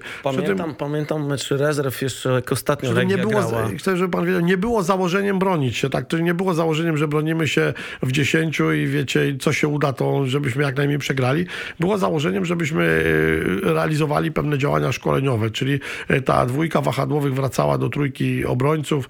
Faktycznie była to większa liczba w tej niskiej obronie, ale znowu, kiedy wychodziliśmy, to zostawaliśmy tylko czwórką zawodników do asekuracji. Stąd i bramki, które traciliśmy, były często bramkami wynikającymi z błędu, choćby powrotu do strefy, tak? Z tym niskim na środku, w pośrodku pola, czy w sumie to tak skrzydłowy, to nie do końca kupuje to tłumaczenie. I przypominam sobie mecz właśnie ostatni rezerw, jak byliśmy na awansowaliśmy do tego Pucharu Polski na centralnym poziomie, gdzie graliśmy z Piastem Gliwice, który był ekstraklasową drużyną, mocną drużyną. Tam przegraliśmy 0-2, ale no, ta gra zupełnie inaczej wyglądała. Nie, to nie była taka obrona Częstochowy. Wiadomo, że tam bramkarz i tak nasz musiał trochę swoje wybronić, no, ale tutaj ani się nic nie nauczyli, a jeszcze dostali duży oklep. Od rówieśników notabene. Tak, ale to tam sporo młodzieżowych zawodników. 9 zawodników Wisły miał to rocznik 2000. Powiem tak, zespół rezerw dzisiaj nie jest zespołem dobrze skompletowanym. Myślę, że o ocenie jego postawy wolałbym porozmawiać za rok. Nie ukrywam, że też mam świadomość już pewnych, może nawet nie błędów, ale takich decyzji, które podjąłem zbyt szybko, jeśli chodzi o zaufanie co do niektórych zawodników. Ta jakość zawodników starszych nie jest taką jakością, jakiej ja bym oczekiwał. To nie są zawodnicy o tak wysokiej jakości, która byłaby i tutoringiem dla młodych ludzi. Znowu zawodnicy schodzący z pierwszego zespołu to też są zawodnicy bardzo młodzi, ci, których uznajemy za starych, czyli za doświadczonych, o tak bym powiedział, czyli Karol Nojszewski, no to wiecie panowie, to on jest 20-paroletni chłopiec, czy Korczakowski, 99, no właśnie, czy Korczakowski, no to są wszystko młodzi ludzie, no jest Maciejewski, jest Tadrowski, Julek, no, którzy mają troszkę większe doświadczenia, ale to też są zawodnicy, którzy mają po 100 meczy w Ekstraklasie i zeszli do nas, prawda, do grania. Na pewno dokonamy korekty w tym zespole, taka korekta będzie konieczna, ale na dzień dzisiejszy no, stajemy do współzawodnictwa z tym, co mamy. Ja też nie miałem zbyt dużo czasu na to, żeby na ten zespół zareagować tak, jakbyśmy chcieli. Stworzyliśmy pewne ścieżki zawodnikom, którzy odeszli na wypożyczenia z tego zespołu. Oni też dawali pewną jakość. Mustafajew był dobrym piłkarzem w tym zespole, ale odszedł. To nie jest tak, że szybko udało nam się ten zespół, można powiedzieć, zbudować. Więc chciałbym, żebyśmy awansowali już w tym roku i chciałbym, żebyśmy w tym roku grali w Młodzieżowej Lidze Mistrzów, ale mam świadomość tego, że tak jak powiedziałem, 2 lata to jest taki dobry moment do weryfikacji. To o wyniki i o tych starszych zawodników, którzy nie dojeżdżają, nie będę pytał, ale o dwa... Dojeżdżają, oni wie pan, oddają jakość, na którą są dzisiaj, no bo ja im nie mogę odmówić ani zaangażowania w trening, ani pracowitości, ani postawy pozaboiskowej. To są naprawdę fajni chłopcy, tylko że w tym współzawodnictwie mimo wszystko na 4. poziomie trzecioligowym nie są jeszcze wykładnikiem takiej jakości, żebyśmy zdominowali całą ligę i łatwo ją wygrali. Dobrze. W każdym razie nie drążę tego tematu, ale chciałem o dwie rzeczy takie, no powiedzmy, brakuje mi słowa, takie zasadnicze, jeśli chodzi o prowadzenie rezerw. Pierwsze, dlaczego zupełnie inną taktyką niż jedynka grają rezerwy? Mnie to najbardziej śpieszyło na przykład, prawda, bo to są zupełnie inne założenia. Schodzi Czelaka do drugiej drużyny i nagle idzie do pressingu, a koledzy mówią nie teraz, bo zmieniliśmy teraz system i organizację, prawda? Oni przecież nie trenują na co dzień, a ta dwójka jest specyficznym organizmem, bo bardzo często ci z jedynki jednak schodzą do niej. Bo tak naprawdę schodzi dość często 3 zawodników. My tą korektę zrobiliśmy już. No, zaczęliśmy od układu 3-4-3. Jak widzieliście państwo również ostatni mecz Legii Pierwszej, no to w drugiej połowie grało 3-4-3, czyli przeszli, zmienili organizację. Stąd w całym tym projekcie szkoleniowym powinniśmy, mówię, uwszechstronić zawodnika, żeby w tych organizacjach kilku przynajmniej sobie łatwo radził. Tak. Ale natomiast w rezerwach? Rezerwy powinny być rezerwy i A1 pozostające pod moją jurysdykcją powinny być najbardziej zbliżone do zespołu pierwszego, bo tam ta rotacja będzie zawsze duża. Ale jednocześnie ona nigdy nie będą elementy, można powiedzieć, tak kompatybilne. Ja nawet wczoraj, jedząc obiad z panem Runiajiczem, wspólnie z jego asystentem rozmawialiśmy o tym i asystent mówił, że tak, w akademii to 4-3 2-3-3 jako takie dominujące jest najbardziej rozwojowe, bo tam dochodzi do największej relacji pomiędzy zawodnikami i w formacji, i pomiędzy formacjami, czyli jest największa uniwersalizacja. Wyszliśmy w troszkę innym ustawieniu w rezerwach, bo po prostu nie mieliśmy takich zawodników najnormalniej w świecie. No nie było zawodników, którzy by dobrze zaistnieli w czwórce obrońców, natomiast mieliśmy takich, którzy nieźle zaistnieli w trójce, tak?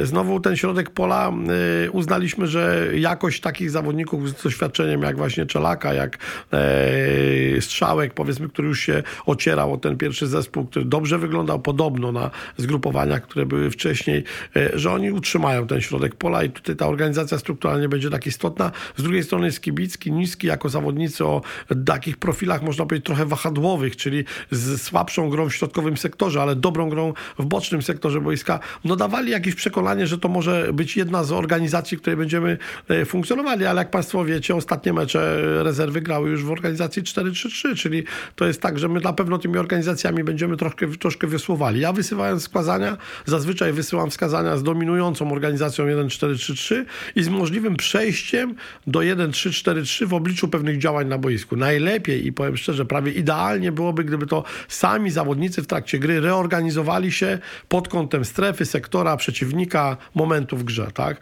Ale to jest bardzo trudne, to wymaga czasu. Nie widziałem ostatniego meczu akurat, chyba z Mławianką. Tak, bo to był w Mławie. Czyli zaczniemy znowu grać skrzydłami w rezerwach, bo mamy tam dominację. Nie będziemy grali skrzydłami, bo dominującym sektorem w naszym działaniu jest sektor środkowy, oczywiście. Nie, bo tak zastanawiam się, Skwierczyński i Jędrasik to dla mnie są typowi skrzydłowi akurat. Skrzydłowi, ale nie wahadłowi, tak? To są napastnicy, trzeba powiedzieć co jasno. Jędrasik uważam, że to jest chłopiec o bardzo wysokich uzdolnieniach, zresztą miałem wątpliwości co do pewnych jego decyzji, które związane były choćby ze szkołą, tak? A dzisiaj powiem szczerze, wychodzę ze swojego gabinetu i widzę tego chłopca, który jest regularnie w tych pokoikach nauki, samodzielnie funkcjonujący, z laptopem, z komunikacją z prowadzącym nauczycielem, z korepetycjami i on po prostu ten swój czas dobrze organizuje, rodzice to kontrolują. Jeżeli to przyniesie efekt, uznam, że to jest fajna droga i powiem szczerze, nauczę się tego chłopca, nauczę się kilku ich od nowa i będę musiał bić im brawo. Ale co, zdecydował się na jakąś naukę zdalną? Tak, na naukę online uznał, że lepiej się przygotuje do tego działania w sposób indywidualny. Rodzice wzięli też pewną opiekę nad tym, mówią, że jest to przedmaturalne działanie, oni chcą poświęcić czas na to, żeby on skupił się na tych działaniach, które są dla niego najistotniejsze. Przyznam się, że jako rodzic przede wszystkim na dniaku dyrektora Akademii trochę w to powątpiewałem, czy piłkarze samodzielnie usiądą, czy nie będą za chwilę, można powiedzieć, za uszy wyciągani z łóżka w bursie, a tu się okazuje, że niektórzy z nich są naprawdę chłopcami świadomymi. Jędrasik budzi nasze naprawdę na dzień dzisiejszy, jak to mam nie chwalić dnia przed zachodem słońca, więc nie chcę tutaj go gloryfikować, ale budzi wielkie nadzieje, przynajmniej moje, tak powiem. A nie ma pan wrażenia, że w tych rezerwach jest teraz za mało tych młodych zawodników? Mówię młodych, nie takich młodych 22 lata. Z pewnością tak. Nie, no wie pan, ja też dążę do tego i chciałbym, żeby zespół rezerw grający na poziomie drugiej ligi to był zespół ze średnią wieku, nie wiem, 19-20 lat góra, tak? Tak bym chciał, tak? Żeby tam było kilku chłopców, którzy skończyli wiek juniora, kilku starszych, którzy są amatorami grającymi w tej lidze, czyli chciałbym, żeby ich role były zupełnie inne, żeby to byli na przykład asystenci w grupach szkoleniowych, żeby byli pracowali w Legii, żeby wywodzili się z tożsamości Legii, żeby byli mieli tą perspektywę bycia w Legii na wiele lat, żeby oni już byli stabilni, ale jednocześnie, żeby wspierali jeszcze w ostatnim swoim takim dzwonku kariery, wspierali młodych zawodników na boisku, no, a reszta to powinna być młodzież, no my tak naprawdę powinniśmy to wygrywać, czy grać tam, to powinna być liga dla 18, 17, może nawet 16-latka. Jak dla mnie, jak widzę Kamińskiego, który gra w CLJ-ce, no to jestem zdziwiony, prawda? On powinien moim zdaniem bardziej grać już w rezerwach, szczególnie, że bywał już chyba z jedynką na zastępowaniach. Pan racja, absolutnie, ale też proszę pamiętać o tym, że zamieniliśmy, bo to chodziło o to, żeby dany bo zależało nam na tym, to my co czwartek się spotykamy i co czwartek analizujemy kadry meczowe. Moją rolą jest to, żeby każdy uzdolniony zawodnik rozegrał odpowiednią ilość minut, czy zdobył doświadczenie. No i teraz mamy pytanie, czy wysłać dwóch napastników z jedną drużyną i żeby zagrali po połówce na przykład, albo zagrał jeden 60, drugi 30, czy mimo wszystko podzielić ich na dwa zespoły i powiedzieć, zagrajcie maksymalnie, tak, dzisiaj, bo dla Kamińskiego to zejście do juniorów też było bardzo korzystne, bo proszę pamiętać o tym, tym, że jego statystyki w rezerwach były niskie, tak? I widzieliśmy to, że on, ta finalizacja jest dla niego gdzieś tam, nie wiem, czy elementem jeszcze stresu, czy elementem jakiejś bojaźni. Finalizacja, szedł do juniorów, strzelił 3 bramki. Za chwilę zaistnieje na poziomie rezerw z powrotem, ale trochę odbudowany. Też zależy nam na tym, żeby młody zawodnik w tej, akurat wracam do technologii, potrafił wykazać maksymalną koncentrację, nie 60 minut i byśmy go zmieniali, tylko żeby grał te 90 minut regularnie, żeby mógł je rozgrywać, przynajmniej w aspekcie choćby tego zmęczenia mentalnego, czyli czy obserwacji, czy w 90 minucie on podejmie tak samo skuteczną decyzję, jak podjąłby w 30. I rezerwy, przyznam się szczerze, dają mi dzisiaj bardzo takie różne odpowiedzi, bo jak Państwo spojrzycie na statystyki, to nie ukrywam, że nie zawsze dobrze zaczynamy mecz i nie zawsze go dobrze kończymy, tak? Czyli ten element, powiedzmy, tej koncentracji na początku i na końcu jest elementem dyskusyjnym.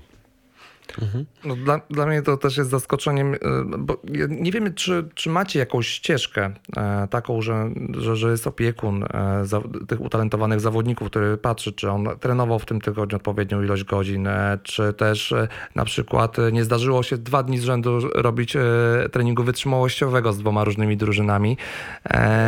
No słyszałem, nazwisko tak. Mogę po programie powiedzieć, nie ma, zawodników tych utalentowanych. Nie ma takiej możliwości dzisiaj w Akademii, żeby zawodnik powtarzał motorycznie trening, chyba że to jest działanie, które płynęło na przykład z treningu w pierwszym zespole i szedł do rezerw. Tak? No więc właśnie ta korelacja w mikrocykli pomiędzy tymi zespołami jest niewielką korelacją, dlatego że zespół pierwszy dysponuje, powiedzmy, działaniami od meczu do meczu, a mimo wszystko pracujemy w dość stabilnym programie.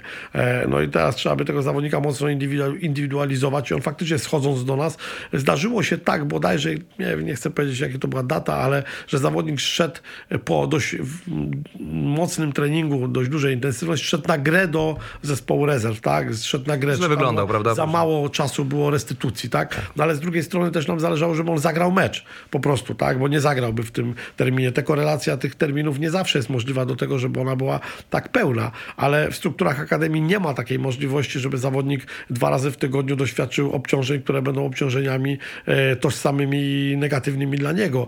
Mikrocykle są przygotowywane z wyprzedzeniem, są akceptowane przez trenerów głównych, są modyfikowane przez trenerów przygotowania motorycznego z pełnym monitoringiem tej pracy, więc ta ścieżka, o którą Pan pytał, ten monitoring nad zawodnikiem jest kompletny, tak? Po prostu kompletny. My dzisiaj gościłem jedną z osób, która pokazywała mi zainicjowane w poprzednim klubie badania oparte o wyniki genetyczne, właściwie o inicjację badań genetycznych, które też mają wprowadzić jeszcze większą indywidualizację w pracy motorycznej zawodników, tak? Po to, żeby po pierwsze unikać, żeby była jak najwyższa prewencja przeciwurazowa, jak najmniejsza absencja w treningu zawodników, a jak największa ich efektywność w pracy treningowej.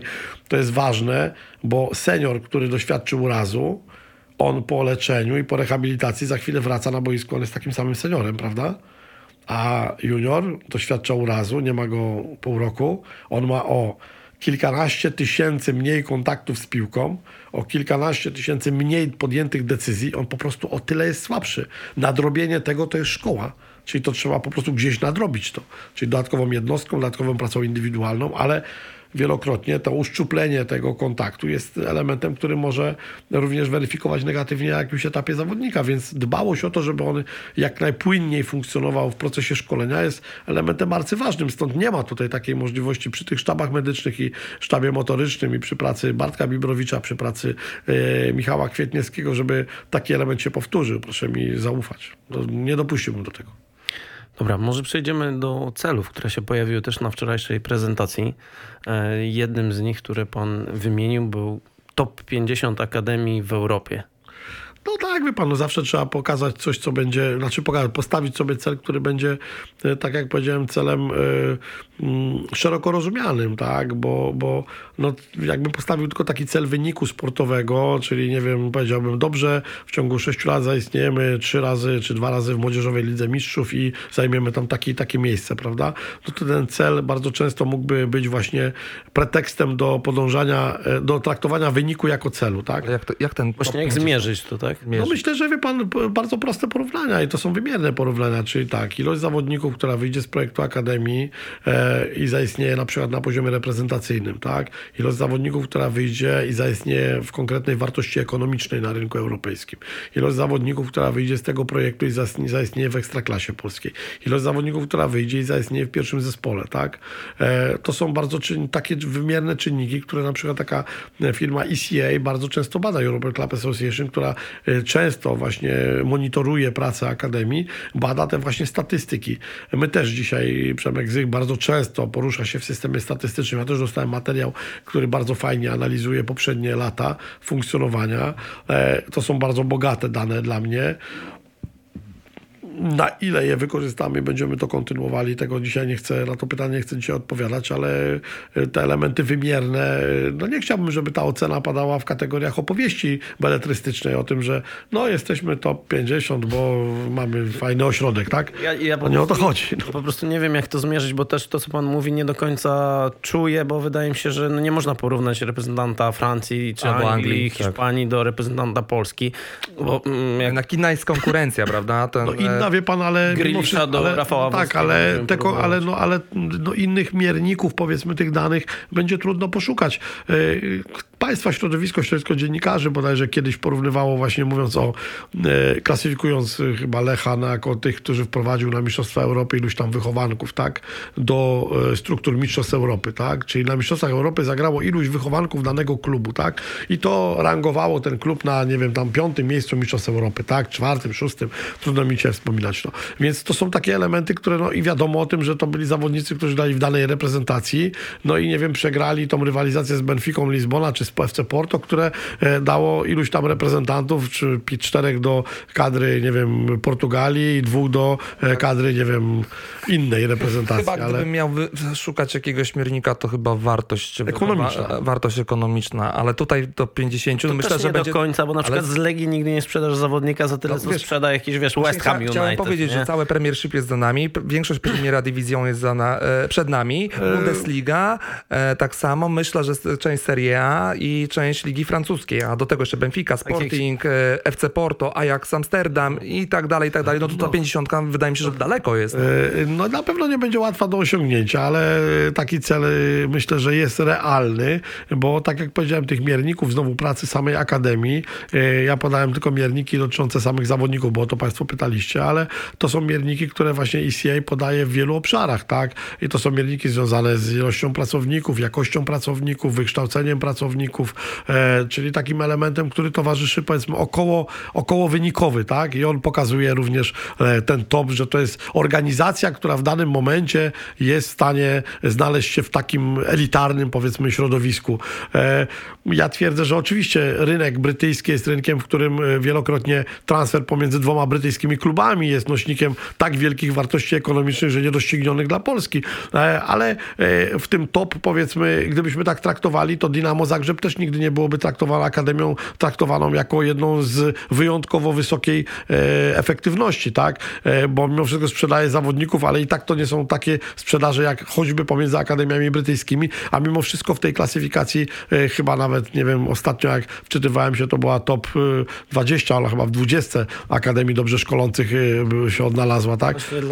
Stąd moje pytanie, bo wydaje mi się, że w życiu Dynamo Kijów, czy nawet nie wiem, czy Dynamo Zagrzeb nie jest 20, tak? Bo jak sobie porównamy bo wie pan, Hiszpania, Włochy... Ja brałem pod uwagę te czynniki, które są takimi czynnikami, których mogę dotknąć z parametrów, powiedzmy, tych weryfikujących, o tak powiem, system. Dla mnie to jest bardzo dziwne, bo z drugiej strony podał pan jako jeden z celów transfer o wartości £1 miliona co sezon, więc £1 milion to jest jakaś top 150 mi się wydaje. Mała kwota, ale wie pan, ja już wczoraj tak jakby na to odpowiedziałem, bo ja nie wiem, czy państwo słuchaliście się wczoraj w tą moją wypowiedź, ja powiedziałem, że to jest kwota hipotetyczna, tak? Ja ją podałem jako, nie wiem, taką bazę wyjściową, powiedzmy. Wiadomo o tym, że jeżeli będziemy akademią, która będzie na rynku bardzo szanowana i będzie ten rynek zdobywała, to jeżeli ten produkt wychodzący z akademii będzie produktem nie czarnego PR-u na rynku, tylko będzie produktem uszanowanym, zaawansowanym, to tak naprawdę każdy kolejny transfer będzie transferem nośnikiem wyższych wartości i średnia tego transferu może wyjść 5 milionów euro, 6 milionów euro co roku, tak? Może 10 milionów euro co roku. Jak pan przekonał do zmiany tego celu Darka Mioduskiego? No, od lat było 5 milionów euro transfer co roku, prawda? Nie, ale ja, wie pan, ja w tym celu pokazałem państwu to milion euro jako, tak jak powiedziałem, kwotę hipotetyczną, taką nawet nie wyjściową, tylko hipotetyczną, żeby była jakaś wartość, która będzie temu towarzyszyła. Ta wartość zostanie, można być określona również, nie wiem, może pierwszym, a może pierwszymi transferami wywodzącymi się, tak? Czyli jeżeli ten pierwszy transfer będzie wartością 10 milionów euro, no to nie założymy, że w kolejnym roku szczęściem będzie milion euro, tylko ale uznamy, że to jest 10 milionów. Był Majewski, był Szymański, był Karpownik, każdy z nich to... Bo ja sobie policzyłem tak z ciekawości. Oni mają oczywiście tą wartość, która jest dzisiaj wartością, bo to są wartości wielomilionowe, tak? I ja dlatego powiedziałem, żeby nie odczytywać tej kwoty jako tej, która jest kwotą moich oczekiwań i moich marzeń, tylko jako pewną hipotezę celów, tak? Że tak samo jak założyliśmy sobie, że pewien procent zawodników powinien uczestniczyć w pierwszym zespole, pewien procent w drugim zespole, no to tak samo hipotetycznie zakładamy pewną kwotę bazową, tak? W milionach euro, no niech to będzie ten milion euro, tak? Ale to no, równie dobrze mógłby w tą prezentację wpisać 5 milionów euro, a może 10 milionów euro. Ja myślę, że trzeba ją zaktualizować zdecydowanie. Tak? No dobrze, no, obiecuję, że ją zaktualizuję. Ten cel dla Rakowa, milion euro, jest okej, dla Legii nie. Nie, wie pan co, ja... Tak, no na pewno tak. To ja, pan... On i dla Rakowa nie byłby okej, chociaż to jest pewnie akademia, która dopiero wznosi się gdzieś tam w swojej tej. Natomiast Legia, Lech to są ugruntowane projekty szkoleniowe, które już doświadczyły pewnego etapu. Ale tak jak powiedziałem, gdybym pewnie tą prezentację przedstawiał w innym środowisku, nie wiem, czy wpisałbym milion, czy półtora, czy dwa, bo sama kwota nie była tak jakby elementem, czy wartość tej kwoty nie była dla mnie elementem istotnym w prezentacji. Była wartość kwota, czyli inaczej powiem, element kwoty był ważny, tak? Mhm. Nie sama kwota, a element kwoty, że zakładamy, że zawodnik z tego projektu będzie warty X, tak? Jakie to X będzie, no to tak naprawdę, wiecie państwo, odpowie na to podaż, tak? Popyt właściwie na tego zawodnika, tak?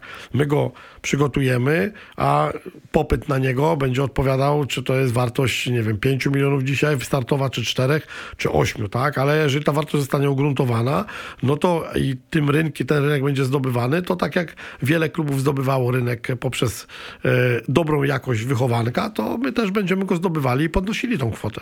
Ja na to zwróciłem uwagę z tego względu właśnie, bo te top 50 co mega ambitnie mi się wydawało i patrzę o 1 milion i tak sobie mówię, policzyłem ostatnie 4 lata Legia na wychowankach zarobiła 20 milionów euro, czyli wychodzi mniej więcej 5 milionów euro na sezon. Jeszcze spojrzałem, bo pamiętam, że Wolski i Furman odchodzili za tam 2,5-3 miliony, to było gdzieś 9-10 lat temu te transfery, dlatego tak mówię, no milion euro, no to trochę chudo.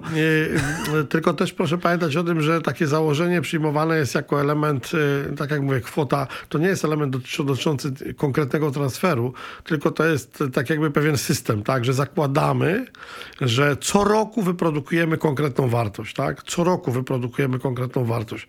To może być tak, że w danym roku ta wartość będzie niższa, tak? I ten zawodnik, tak jak powiedział, będzie warty 2 miliony euro, ale w kolejnym roku będzie warty, nie wiem, 10 milionów euro, tak? Ten popyt może tak regulować tą wartość. Natomiast pewne założenie, powiedzmy, należy przyjąć, że ta wartość X istnieje, tak? I to ja dzisiaj nie jestem w stanie sprecyzować, jaka to będzie wartość, bo no, jest to za krótki okres czasu, natomiast mogę zakładać, że to będzie wielomilionowa na pewno wartość, tak?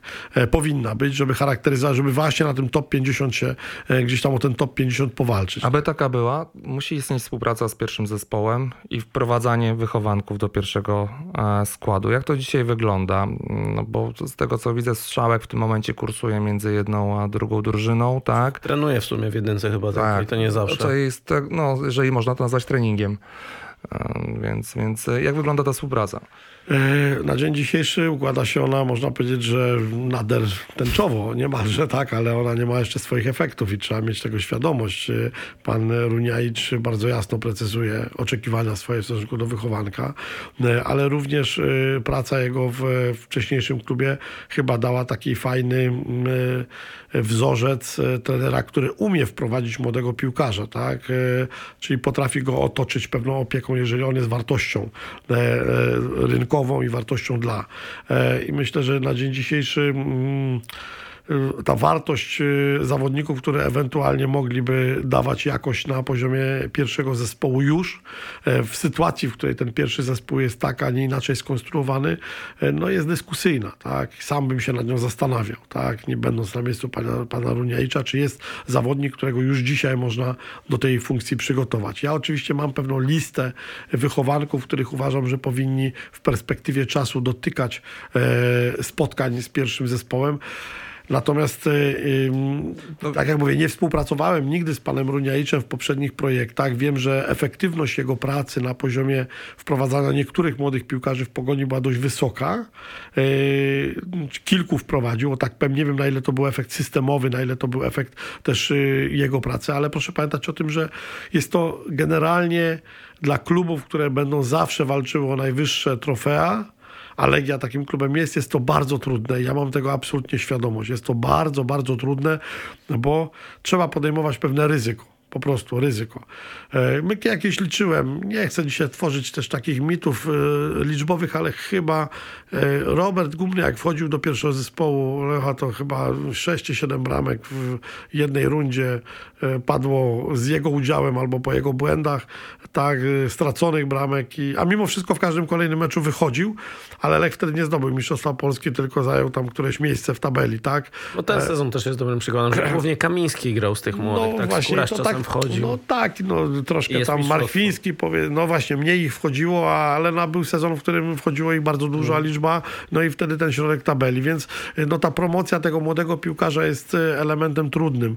Ja znałem oczywiście jednego z trenerów o światowej klasie, który miał wyjątkową łatwość prowadzenia i pewną strategię wprowadzania młodego piłkarza i ona też dotyczy pewnej kultury bycia, która w Polsce nie wiem na ile jest dzisiaj powszechna, tak, ale bardzo często ten młody chłopiec nie zostaje, nie mówię akurat o strukturze Legii, objęty tak bardzo prawidłową opieką na poziomie seniorskim, tak? Czyli bardzo często wchodzi do zespołu i tak naprawdę stanowi taki trochę niechciany dodatek, tak? Albo chciany dodatek, ale mimo wszystko z reguły tam trochę pożongluje z przodu, z boku, trochę imituje grę przeciwnika, trochę stanie w murze w tym treningu i ta jakość jego pracy treningowej zamiast rosnąć, to maleje. Tak jak powiedziałem, znam przykład trenera, który jak wprowadzał wychowanka, to wychowanek na pierwszym treningu, on przed pierwszym treningiem z daną drużyną przychodził do gabinetu tego trenera. Ten trener mówił mu, co będą robili, rozmawiał z nim o jego życiu, o rodzinie, o rodzicach, o szkole. Potem wprowadzał go do szatni, obejmował najczęściej, mówił, to jest dzisiaj najważniejszy zawodnik tego treningu. Tak, to jest nasz wychowanek, tak. Po treningu to nie był ten, który zbierał piłki, tylko szedł najczęściej do trenera, pytał się go, co było trudne i tak dalej, więc ta droga wprowadzenia tego zawodnika, ale nie obarczona pychą, pieniędzmi, kontraktem, tylko droga budowania w nim tożsamości i można powiedzieć umiłowania dla grania w piłkę jest drogą arcyważną i bardzo trudną. Tak jak powiedziałem, wprowadzenie zawodnika do piłki seniorskiej jest pewnym wyczynem. Dobrze, że pan to poruszył. Rozmawiacie o tym właśnie, żeby ta rola, ta droga tych zawodników chodzących była trochę inna niż właśnie imitacja przeciwnika, żeby oni jak najwięcej uczestniczyli w tych zajęciach z pierwszą drużyną, mówię z tą pierwszą, takim szkieletem tej pierwszej drużyny, no bo wielu z nich ten kontrakt się kończy też i będą podejmowali decyzje.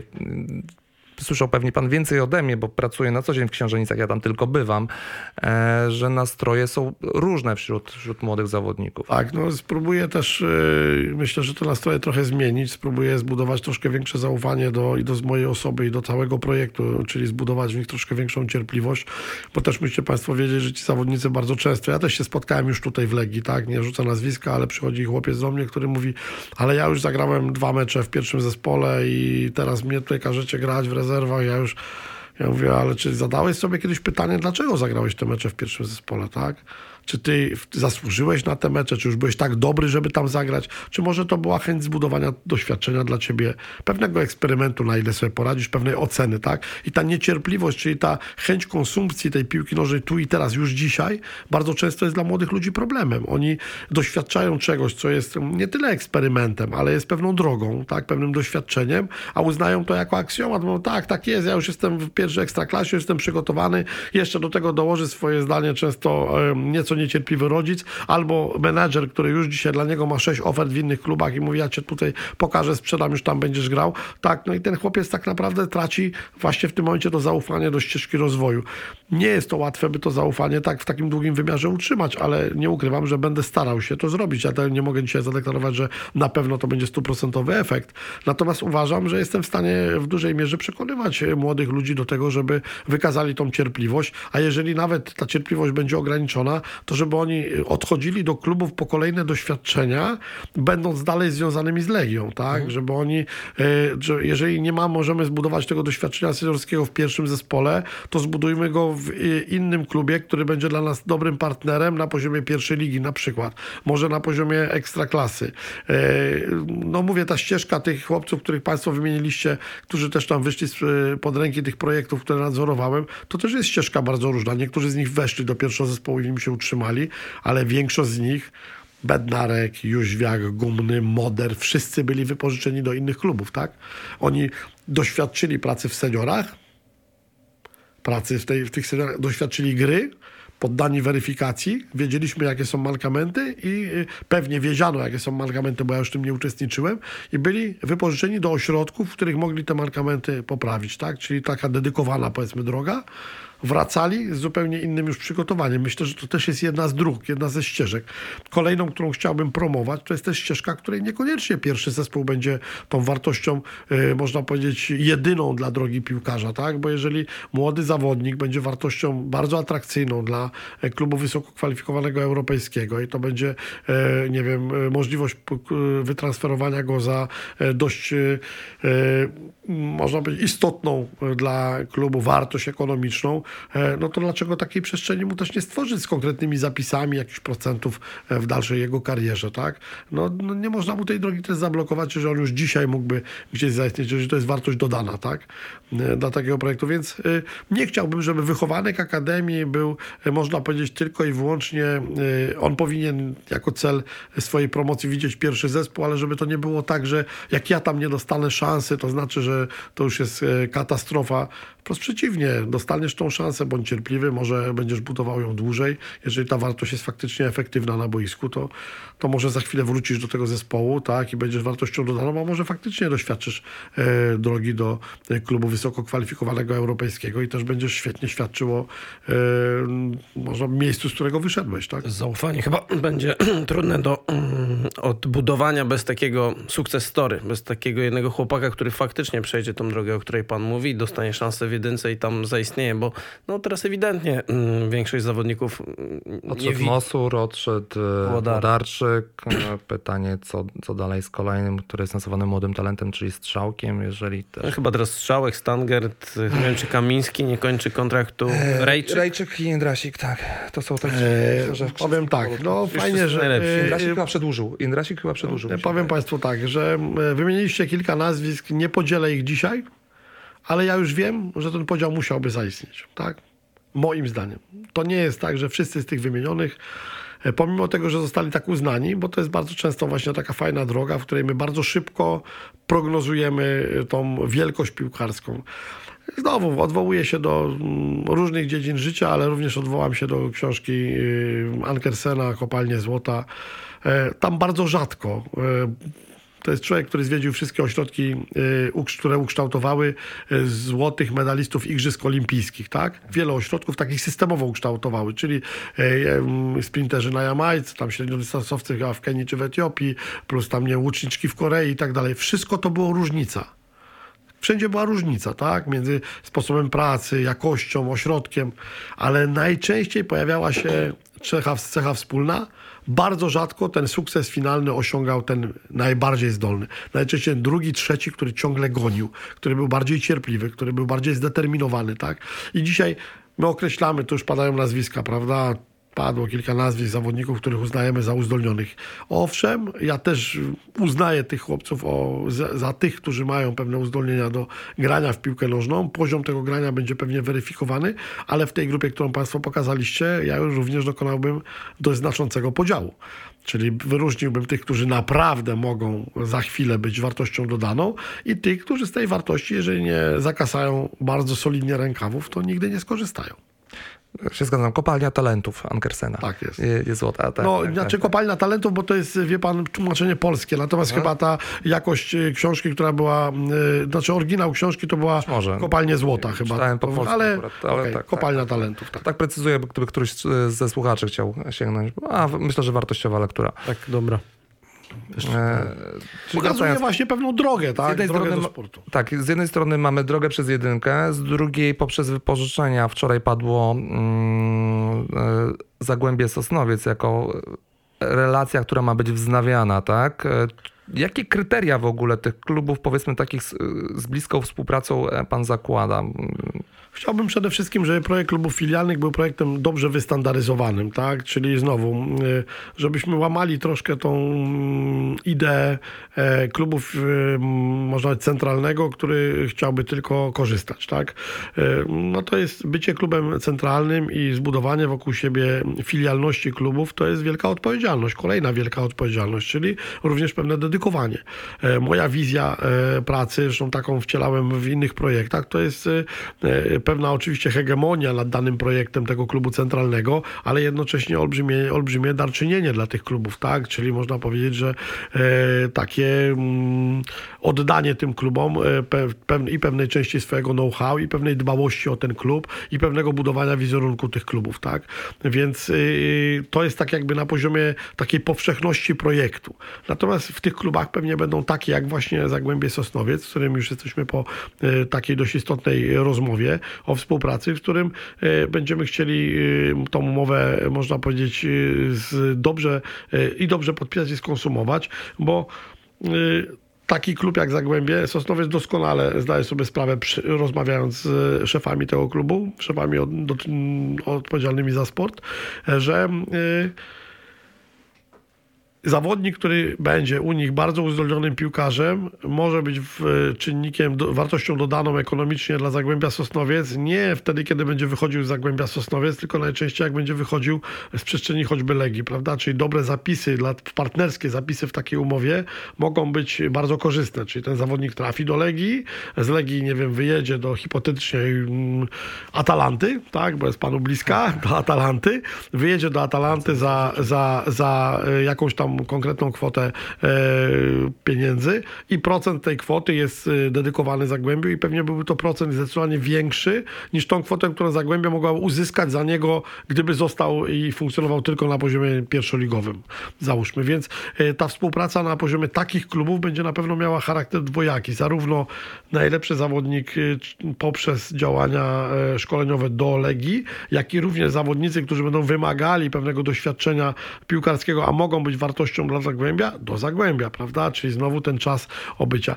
Natomiast proszę być świadomym tego, ja jestem tego świadomym, że to nie będą liczby, które będzie można oceniać w kategoriach, powiem szczerze, no dziesiątek czy setek, tylko to będą liczby jednostkowe, tak? To może być 2-3 zawodników, którzy przewiną się w takiej relacji w sezonie, powiedzmy, czy w okresie dwóch sezonów, tak?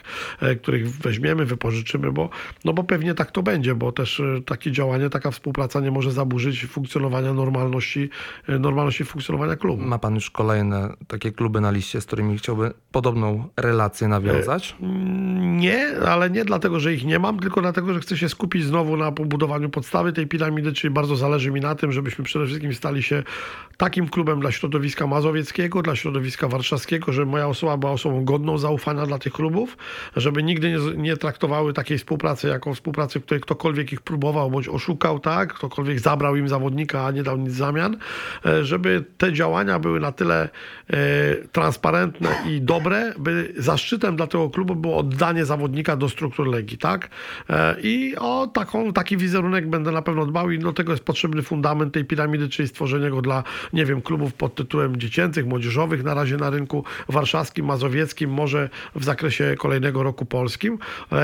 Tak jak wspomniałem, Avia Świdnik, która podpisała z nami umowę, to jest wejście na rynek lubelski, rynek, który jest dzisiaj obarczony dość dużym deficytem piłki wysoko kwalifikowanej, a jak państwo wiecie doskonale rynek bardzo bogaty w uzdolnioną młodzież, bo z reguły ten, można powiedzieć, uboższy trochę wschód w kategoriach, powiedzmy, tego podziału geograficznego, no daje też dodatkową determinację dla chłopców stamtąd do tego, żeby zdobywać tą swoją przestrzeń sportową i przestrzeń sportową zdobywać swoje sukcesy w życiu.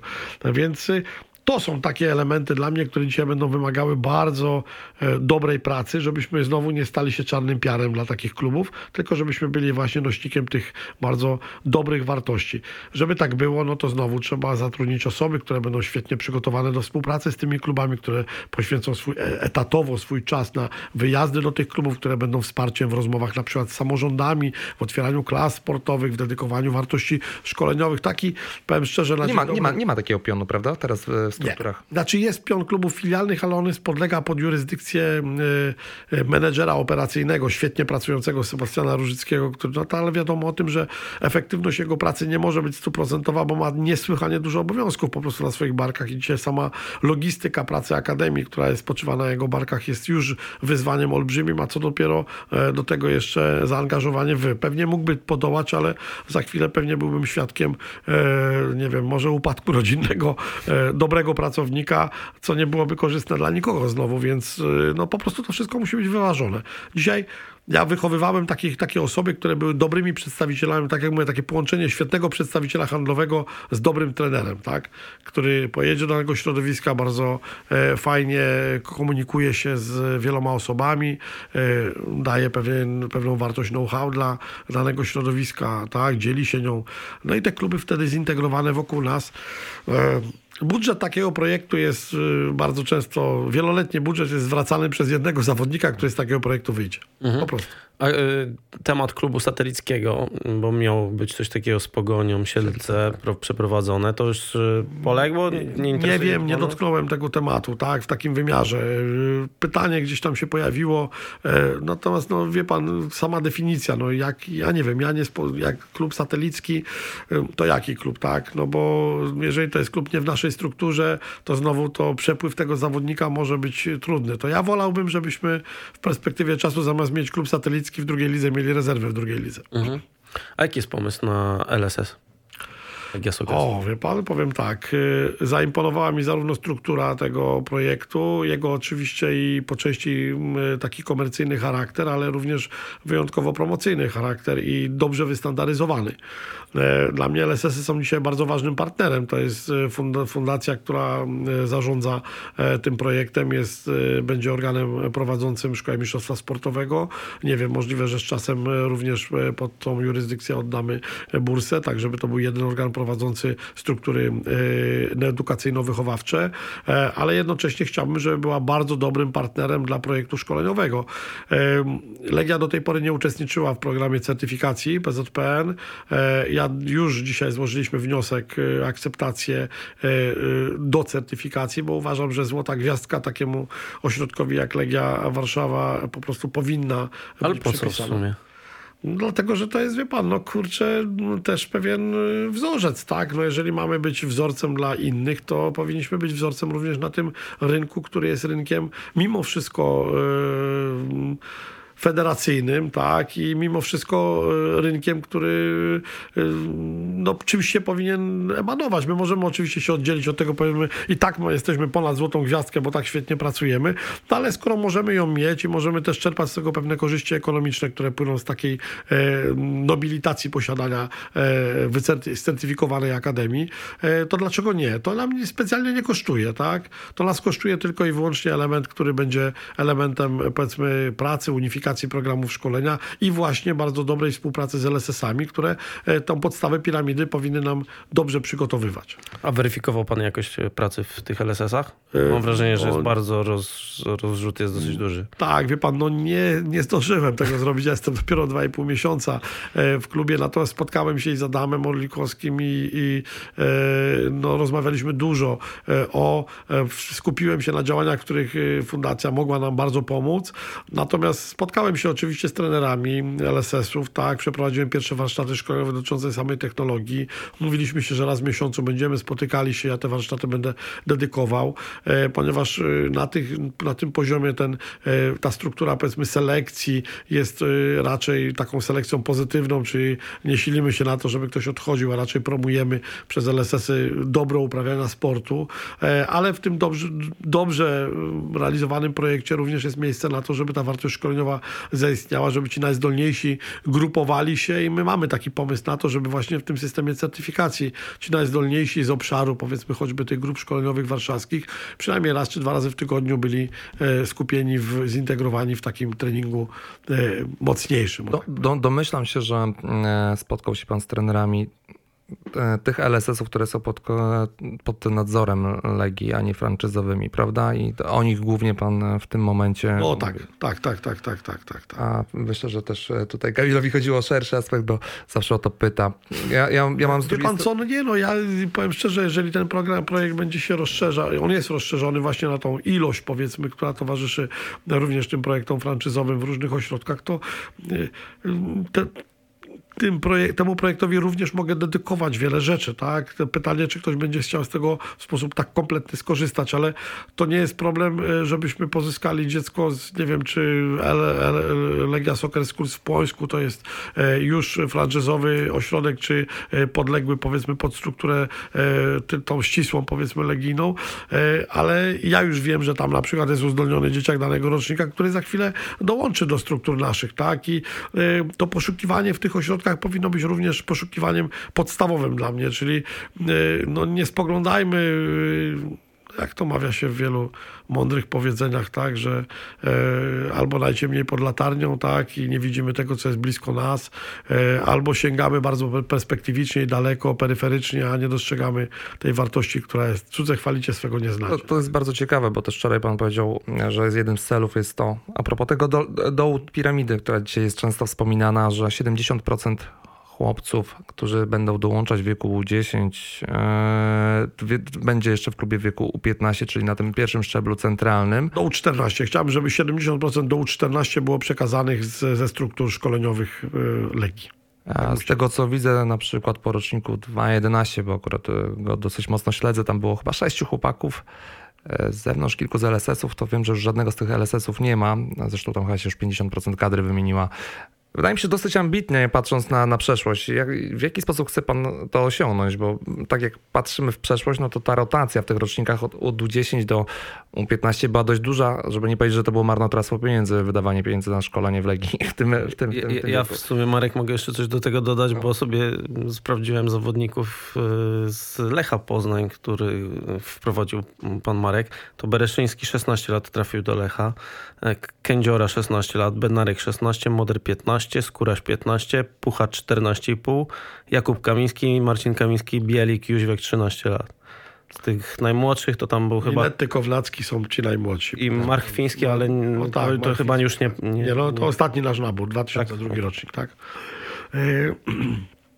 Tak, powiem tak, wiele klubów sili się na takie statystyki, że ten 14-15 rok życia to jest takie wyjście w przestrzeń, tak? Mhm. Natomiast znowu wracając, każdy zadaje to pytanie, czy program szkolenia, który obowiązywał w Lechu, to jest ten sam, który potem był w Miedzi i ten sam, który jest w Legii. Ja twierdzę, że on bardzo mocno ewoluuje, czyli to jest program już zupełnie inny, tak? Mimo że oparty o tam samą technologię i dla mnie wartość szkoleniowa tego projektu jest tak silna, że zawodnik, który doświadczy tych działań szkoleniowych, a będzie bardzo dobrze wyselekcjonowany na poziomie dziecięcym, będzie zawsze miał tą niewielką przewagę nad każdym, który będzie dołączał. Ale z drugiej strony niebezpieczeństwo polega na tym, że trener będzie pający tych zawodników i prowadzący w grupie dziecięcej może na tyle przywiązywać się do wartości pracy, którą prowadzi, że nie będzie dostrzegał tego bardzo uzdolnionego chłopca, który w tej programowości sobie dzisiaj nie radzi, ale w jego rękach jako plastelina może za chwilę być wartością absolutnie dodaną, tak? Więc sztuką wyjątkową jest to, żeby widzieć tego zawodnika właśnie w takich kategoriach plasteliny. Co ja z nim zrobię, jak on trafi w moje ręce, tak? Jak będę go widział, jak będę go oceniał, jakim działaniom mogę go poddać szkoleniowym, żeby on osiągnął swoje wyżyny. Wydaje mi się, nie chcę tutaj tworzyć też jakichś mitów, że ten standard, o którym powiedziałem, procentowy jest osiągalny pod warunkiem, że i to jest element dość dyskusyjny, że na tym poziomie dziecięcym posilimy się o bardzo wysoki proces, można powiedzieć, pewnej perfekcji selekcyjnej, tak? Ale nie tu i teraz, czyli nie widzenia dziecka, które dzisiaj jest najlepsze, tylko takiego, które będzie najlepsze za lat kilka, prawda? Czyli nieraz to będzie dziecko późno dojrzewające, nieraz to będzie potrzebny akcelerant dla tej drużyny, dla tego zespołu, ale on jest dzisiaj i w pewnej perspektywie czasu jest wartością dodaną dla danego projektu. I tu jest tak jakby element, którym się trochę zderzamy. Także dzieci na poziomie, na przykład poprowadzenie selekcji na poziomie U10, U11, 12. 12 jest dla młodego trenera bardzo trudne, tak? Bo on się spotka z rodzicem, rodzic za chwilę ma pretensje, mówi, jak to pan już ocenił moje dziecko na nie, tak, na tak, no jak, czy, jakimi kryteriami, i tu się pojawia to larum, powiedzmy.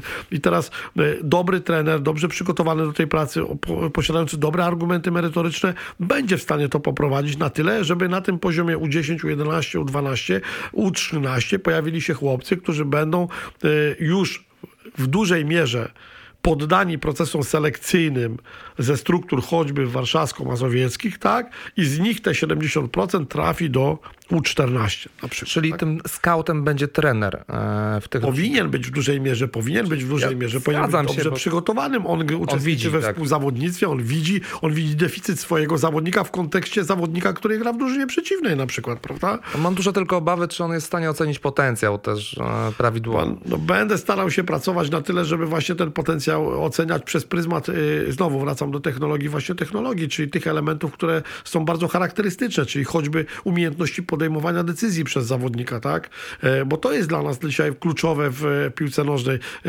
Mówimy o motoryce, mówimy o szybkim bieganiu, mówimy o lokomocji, mówimy o sile, mówimy o wielu aspektach, ale tak naprawdę piłka nożna dzisiaj jest elementem wysoce intelektualnym, czyli szybkość podejmowania decyzji w ułamkach sekund i wykonania działań, które zobaczyłem na boisku, czy zanalizowałem na boisku, są elementem najważniejszym, tak?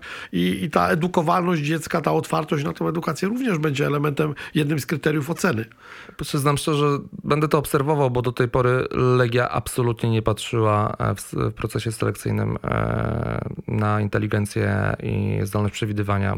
Wie pan, i scanning. No właśnie, bo to jest tak, ja mógłbym Państwu oczywiście, dzisiaj są z nami słuchacze, tak, i natomiast nie ma tego wideo, które mógłbym pokazać. Tak. Ja bym Państwu w sekundę po prostu pokazał to, jak skanuje przestrzeń, czyli jak kontroluje przestrzeń, bo ja nie lubię tam zapożyczeń, jak kontroluje przestrzeń Ronaldo na przykład w swoich działaniach, jak kontroluje przestrzeń Modrić, które strefy kontroluje najłatwiej, strefę otwartą, strefę łatwą, jak ogranicza strefę ślepą na boisku, a jak kontrolują bardzo często polscy piłkarze. Takie Państwo sobie obejrzyjcie najbliższy mecz, nie wiem, każdy mecz Ekstraklasy. Za chwilę, teraz mamy reprezentacyjny tydzień, za tydzień będziemy mieli, za 2 tygodnie ligę, tak? Więc obejrzyjcie mecz, na przykład jak szóstka schodzi po piłkę i najczęściej jakie działania podejmuje. Najczęściej odgrywa piłkę z powrotem. Tak. Ale za jego plecami jest 15 metrów wolnego placu i on w ogóle nie wie, co tam się dzieje, tak? Ale dlaczego? Dlatego, że schodzi w pionie do piłki. Nie ustawia się diagonalnie, tak, żeby móc łatwo skontrolować tą przestrzeń. Z drugiej strony u dzieci często się powtarza, bo trener nieświadomy swojej pracy powie tak, kontroluj przestrzeń, tak? No i to dziecko obraca głowę, bo trener mu tak kazał. No i on obraca głowę i teraz pytanie, co on zobaczył? Bo wiecie Państwo, to jest tak, że my możemy... Leopold Staff pisał piękne eseje, bo potrafił stanąć na przystanku i obserwować ludzi. Ale trzeba umieć odczytywać informacje, wiedzieć, jakie informacje ja mam zebrać. Ja odwracam głowę po to, żeby odczytać konkretne informacje z boiska i działać pod wpływem tych informacji, a nie obracam głowę po to, żeby nic nie zobaczyć. Po prostu.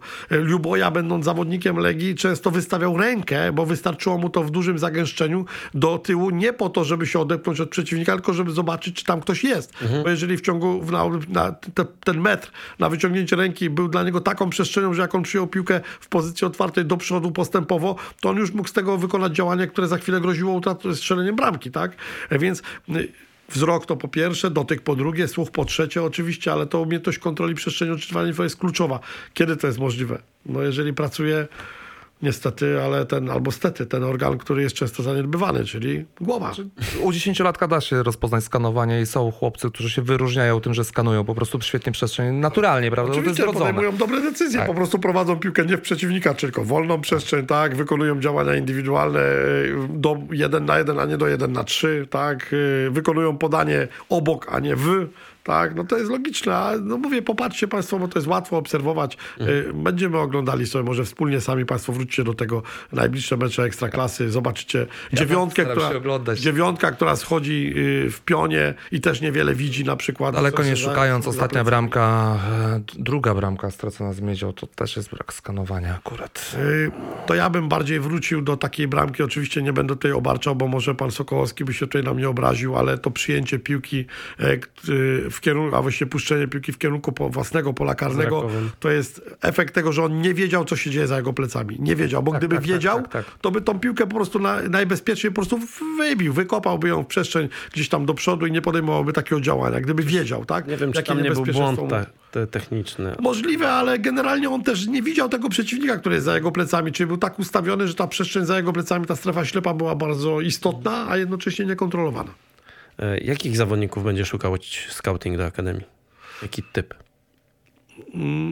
Generalnie, no. Uśmiechnijcie się panowie, kompletnych, czyli nie szukam wyboru tutaj, tak? I to tak samo jak w tym wyniku, czy grać ładnie, czy wygrywać, to ja mówię grać ładnie i wygrywać. Tak samo w kategoriach poszukiwania. To nie jest tak, że będziemy szukali szybkich, ale nie wiem, mniej inteligentnych, czy dużych, ale powiedzmy mniej szybkich. Nie, będziemy szukali takich, którzy będą optymalni, czyli zarówno tych, którzy będą świetnie radzili sobie w kategoriach intelektualnych, zarówno tych, którzy będą dysponowali bardzo wysokim poziomem szybkości lokomocyjnej, szybkości decyzyjnej, zarówno tych, którzy będą somatycznie przygotowani do funkcji uprawiania sportu, zarówno tych, którzy będą na przykład poprzez badania genetyczne minimalizowali procent kontuzji i urazów, tak? Czyli będziemy szukali wszystkich dóbr nauki, które pozwolą nam ten profil zawodnika, którego poszukujemy, bardzo dobrze diagnozować. Stąd ja dzisiaj już prowadziłem to, oczywiście nie jest to ukonstytuowane, ale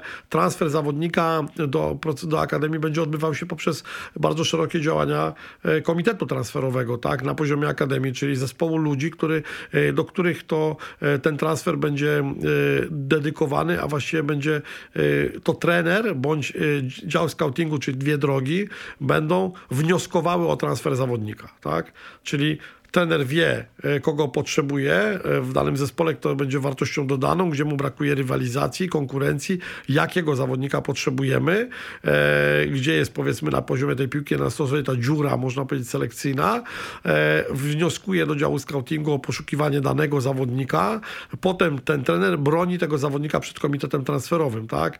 Czyli w takim komitecie zasiądzie na pewno w perspektywie czasu dyrektor szkoły, który zada pytanie, jak ten chłopiec się uczy, czy za chwilę nie będziemy mieć z nimi problemów z promocją do kolejnej klasy, czy trzeba już dzisiaj zadbać o korepetycję dla niego, czy aspekt właśnie szkoły nie będzie dla niego utrudnieniem w funkcjonowaniu, tak, szkoleniowym.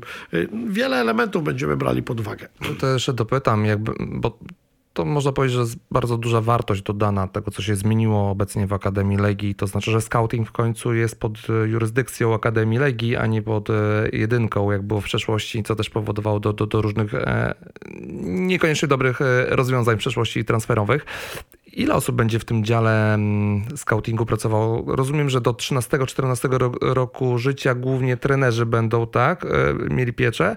Później, rozumiem, jest rozszerzony region i wchodzą skauci już, czy nadal to trenerzy oceniają? Nie, no wiadomo o tym, że ta droga pracy skautów będzie drogą zarówno kontroli rynku, jeśli chodzi o poszukiwanie uzdolnionych zawodników, jak i drogą odpowiedzi na oczekiwania trenerskie, prawda, czy oczekiwania akademii. Dzisiaj to jest 5-osobowy bodajże sztab pracujący z podziałami na konkretne etapy, można powiedzieć, szkoleniowe. Myślę, że to jest dobra droga, bo to jest droga specjalistów, którzy dobrze znają się na dany etap szkolenia, bo on jest różny w swoich okresach i on to genetycznie różni i różny w wartościach szkoleniowych. Natomiast dla mnie istotne jest to przejście pod strukturę akademii, jest istotne ku temu, żeby to był scouting dedykowany. I on dalece różni się od tych oczekiwań, które niesie w sobie pierwszy zespół. Pierwszy zespół może posilić się i piłka seniorska o zawodnika, który jest potrzebny tu i teraz, prawda? I on jest potrzebny na chwilę.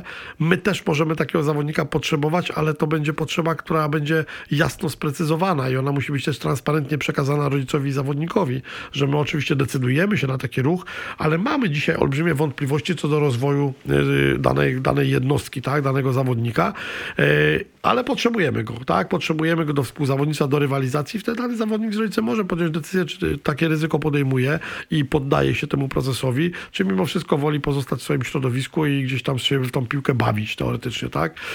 Natomiast na poziomie seniorskim, no tu już nie ma mowy o takich działaniach, które byłyby działaniami dyskusyjnymi, prawda, tam jest to bardzo jasno precyzowane i ja uważałem od początku, że to była jeszcze jedna z pierwszych moich decyzji, żeby ten scouting właśnie wynieść pod strukturę akademii, bo dzięki temu skauci będą po pierwsze mogli doświadczać programu szkolenia, czyli uczyć się tego, jakie są oczekiwania szkoleniowe, trener, po drugie wychodzić naprzeciw inicjatywom trenerskim, a nie narzucać im swoją inicjatywę.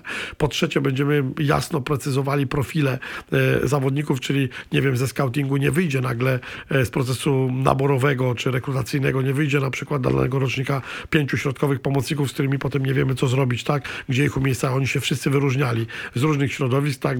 Zostali wytransferowani i teraz nie wiemy gdzie oni mają grać, tak? I za chwilę okazuje się, że dany zawodnik jest rzucany gdzieś na nie tą pozycję i potem się my dziwimy, mówimy, on się nie rozwinął. No nie, on się nie rozwinął, tylko my go nie rozwinęliśmy, to my popełniliśmy błąd jako świat dorosłych. Jedno pytanie, czy będziemy się koncentrować w tych działaniach tutaj na obszarze, nie wiem, Mazowsze Wschód, czy no, niedawno był, w ten weekend był turniej w Licheniu, gdzie w barwach Lecha Poznań 11-latek, Karasiński grał już w barwach Lecha, a nie w Zagłębia Lubin, czyli w wieku 10-11 lat został dokonany transfer z Lubina do Poznania. W barwach Pogoni Szczecin grał chłopak już z Brodnicy, czyli w wieku 10-11 lat już są takie transfery. Czy planujecie też właśnie praktycznie z drugiego końca Polski brać tych zawodników? No, Karasiński w wieku 10 lat był uważany za najlepszą dziewiątkę w Polsce, jeżeli 10-latka można tak określać w ogóle, prawda? Powiem tak, na pewno otworzymy się na kompletność rynku, tak? Czyli to nie jest tak, że zamkniemy się w jakichś przestrzeniach. Pewnie grupy dziecięcej, aglomeracja samej Warszawy i Mazowsza jest tak bogata, że możemy na dzień dobry spróbować przeselekcjonować, można powiedzieć, cały ten rynek i od tego zacząć w sposób bardzo dobry i efektywny.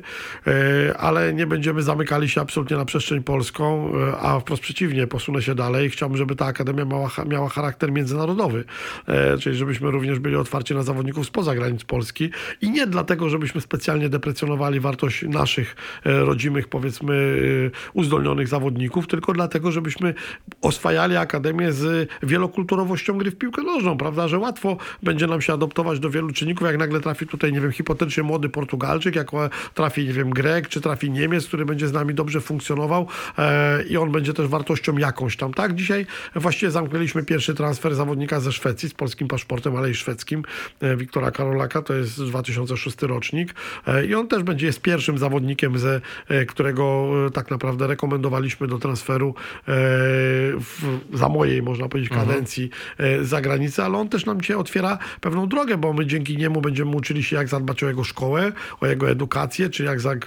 nawiązać kontakty ze szkołami międzynarodowymi, wielojęzykowymi, tak, jak on będzie radził sobie w strukturze naszego funkcjonowania, o co musimy zadbać, ale nie zamykałbym się w przestrzeni, przynajmniej mojej wizji tej Akademii na region, na kraj. No nie, uważam, że Legię stać na to, żeby być Akademią międzynarodową. Brzmi jak wysokie koszty.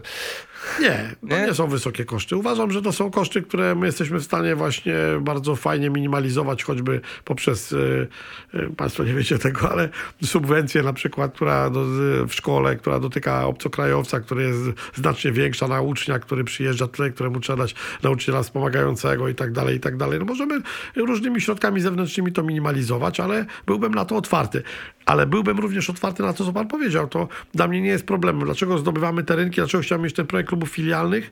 Bo dla mnie nie byłoby problemem, żeby dzisiaj wytransferować zawodnika hipotetycznie, podkreślam to, bardzo uzdolnionego, nie wiem, z Motoru Lublin, do Legii i wypożyczyć go do Awi Świdnik i on jest tam u siebie, trenuje, mieszka w Lublinie, jest 10-latkiem, nie zmienia miejsca, śpi w domu, chodzi do szkoły, ale trenuje w klubie, w którym jurysdykcja nad tym klubem jest z naszej strony, który realizuje naszą technologię szkolenia, która na przykład jedną jednostkę mu dedykuje, tak, specjalną, na który my mamy wpływ, tak? No i to jest też pewna droga. Będąc w Rakowie oczywiście stworzyłem w ogóle taką mini sekcję w Lublinie, tak? Czyli zatrudniłem trenera, który pracował tam 6 czy 7 zawodników z różnych klubów w oparciu o klub Bronowice. Lublin pracowała z tym trenerem raz w tygodniu, w poniedziałek z różnych klubów przyjeżdżali ci chłopcy, najczęściej w tym dniu pomeczowym, czyli w dniu, w którym nie było treningu w danym macierzystym klubie i oni trenowali w konspekcie zajęć, który my oddawaliśmy temu trenerowi, czyli pracowali w naszej technologii. Potem ich przyjazd do nas, częsty przyjazd na turniej, tak jak Pan podkreślił, na jakieś zgrupowanie, które realizujemy w czasie wolnym od edukacji, no było łatwe, bo i rodzic poznawszy naszą strategię pracy i dziecko poznawszy kolegów i poznawszy trenera, ono potem przy podjęciu decyzji, jak ma te 13 lat, kiedy możemy go już wytransferować i przenieść na przykład do struktur bursy, od tej 7 klasy, no to ono wtedy podejmuje tam decyzję bardzo łatwo, prawda? Bo ono już zna wszystko. Chciałem przejść do charakteru chłopaków, którzy mają grać, trafiać do Legii. Bo zakładam, że to muszą być osoby jakieś pewne siebie, niespalające się i tak dalej. Jakie ma pan podejście też do trudnych charakterów? Bo w ostatnich latach różnie z tym bywało w Legii, nie? Często odpuszczaliśmy takich chłopaków, którzy, umówmy się, sprawiali problemy. Albo rodzice sprawiali problemy. Ale to gdzieś tam pewnie jest w wieku 15-16 lat, nie jest niczym nadzwyczajnym, że sprawiają Myślę, problemy. Że poruszył pan dwa tematy, one są po części są zbieżne, ale nie są zbieżne. Powiem tak, mniejszym nieszczęściem dla mnie jest to, jeżeli dziecko sprawia problem, bo we wspólnej dobrej pracy możemy sobie z tym problemem łatwo poradzić, tak? Natomiast większym problemem jest to, jeżeli rodzic stwarza problem i nie ufa środowisku, w którym oddał swoje dziecko. Jeżeli on podważa autorytety, jeżeli szuka dróg, które są dla niego drogami, powiedzmy, jakichś skrótów w funkcjonowaniu jego ukochanego skarbu, to w tym momencie jest to problem, tak? Ja bardzo często używam takiego porównania i zadaję pytanie rodzicom, bo zresztą przedstawiłem to na wszystkich zebraniach, że widzę w nich wyjątkowych partnerów w aspektach edukacyjnym i wychowawczym. Natomiast nie widzę w nich partnerów, jeśli chodzi o wartość szkoleniową. I nie życzę sobie wprost tego, żeby rodzic zadawał mi pytanie, dlaczego dziecko grało 17 minut na lewym skrzydle albo na prawym. Dlaczego? Dlatego, że my odpowiedź na te pytania szkoleniowe będziemy udzielali rodzicowi każdorazowo na podstawie transparentnych spotkań z nim i z dzieckiem podczas tak zwanego omówienia paszportu. Raz na pół roku zawsze takie spotkanie każdy trener z rodzicem i zawodnikiem odbędzie, żeby powiedzieć, gdzie są zalety, gdzie są deficyty tego zawodnika.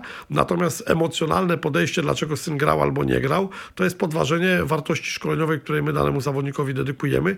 To moje pytanie jest takie, jeżeli rodzic oddał swój największy skarb osobom, którym nie ufa, to chyba musi sobie odpowiedzieć, jakim jest rodzicem. Tak? Ja uważam, że to zaufanie należy nam się, a my również będziemy na to zaufanie bardzo mocno pracowali, żeby to dziecko było przede wszystkim zarówno w kategoriach szkoleniowych, jak i w kategoriach wychowawczo-edukacyjnych traktowane przede wszystkim sprawiedliwie, tak? Ale również zgodnie z całą sztuką trenerską. I tak jak powiedziałem, mam dzisiaj taki żywy przykład. Syn jednego z trenerów, jednego z bardzo dobrych piłkarzy, nie jest łatwą postacią, jeśli chodzi o, powiedzmy, krnąbrność swojego charakteru. Wiem kto. Nie jest, natomiast proszę mi wierzyć, to jest złoty chłopak. Tylko jemu trzeba wyjść naprzeciw, tak? On bardzo często ze względu na tą krnąbrność i taką łatwość, on jest pewny. On często jest problemem, nie dla mnie, bo wie pan, dla mnie on nie jest żadnym problemem, on jest dla mnie świetnym partnerem, ale on jest problemem dla tych, którzy są zakompleksieni i potrafią z nim pracować, tak? Którym on zadaje trudne pytania, z którym się nie zgadza, którym ma swoje zdanie, tak? Rola trenera, tak jak powiedziałem, jest rolą, można powiedzieć, artysty w pracy z młodym piłkarzem, a nie rzemieślnika.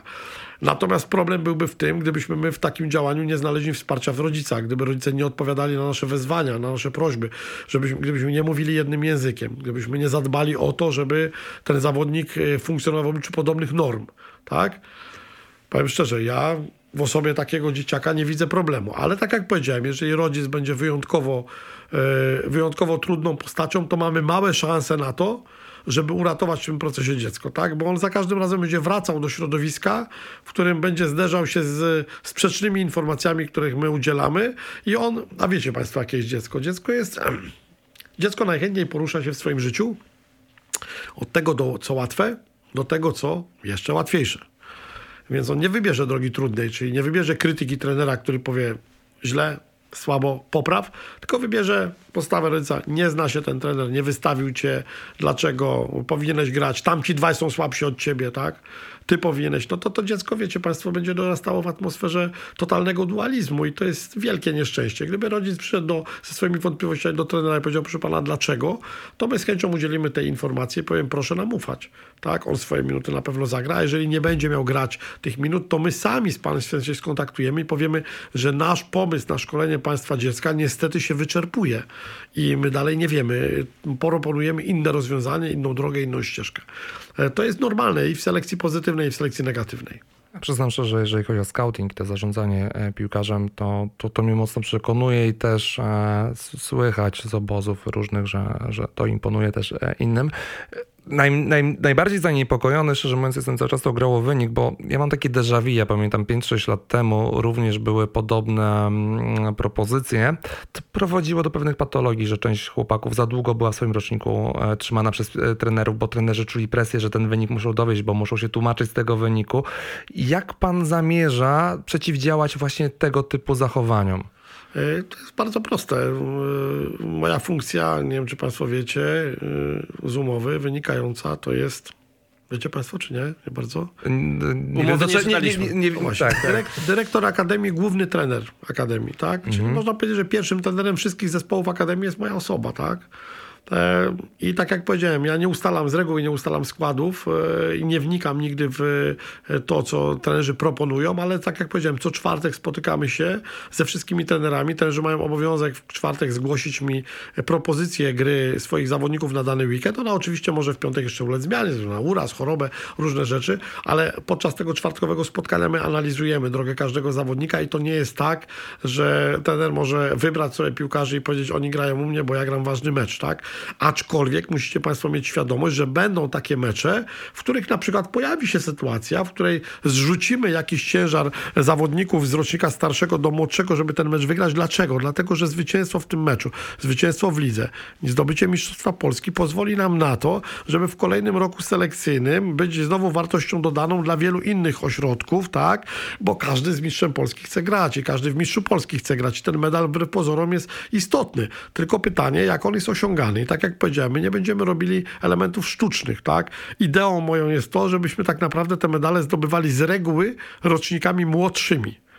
Tak jak to jest w wielu ośrodkach europejskich, czyli żebyśmy hipotetycznie Mistrzostwo Polski w Centralnej Lidze Juniora Starszego U19 zdobywali 18-latkami. Tak? Plus ewentualnie późno dojrzewający. Tak, to ktoś 17-latek plus ktoś schodzący, powiedzmy z rezerw na jeden mecz, na drugi, dogrywający swoje karty. Ale żeby tam tych 19-latków było mniej. Tak, to jest idea. Dzisiaj nie jestem w stanie państwu tego zagwarantować, bo oczywiście zastałem pewien stan, który nie jest dzisiaj tak jakościowo mocny. U17 powinniśmy wygrywać 16-latkami, prawda, czy 15-latkami i tak dalej.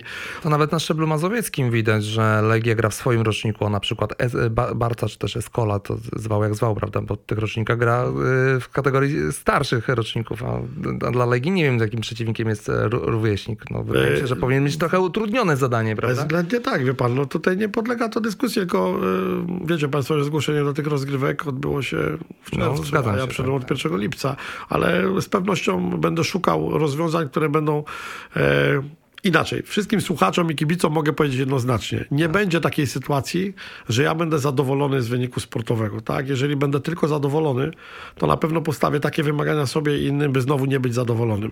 Po prostu. Rower, który nie jedzie, upada. Tak mawiają Chińczycy. I trzeba sobie stawiać coraz wyższe wymagania. I ja absolutnie nie mam żadnych wątpliwości, że to jest jedyna droga do sukcesu w sporcie.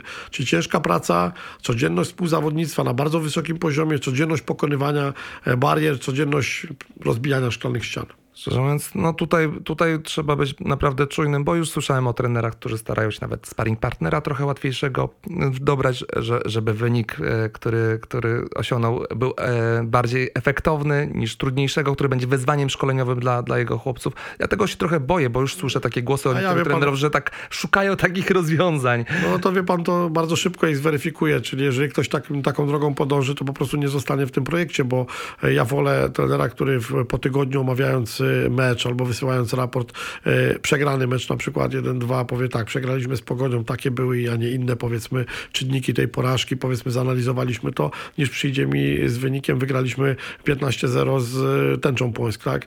No to dla mnie ten wynik w ogóle jest, to po co grałeś? To źle dobrałeś partnera, jeżeli nie musiałeś grać, to nie graj z takim przeciwnikiem, bo to nic nam nie daje. No nic nam nie daje, absolutnie, tak? Oczywiście. I to jest ta świadomość i ja zarówno tej w jedną i w drugą stronę tych można powiedzieć, skrajnych postaw nie będę tolerował i nie toleruję, nie tolerowałem nigdy.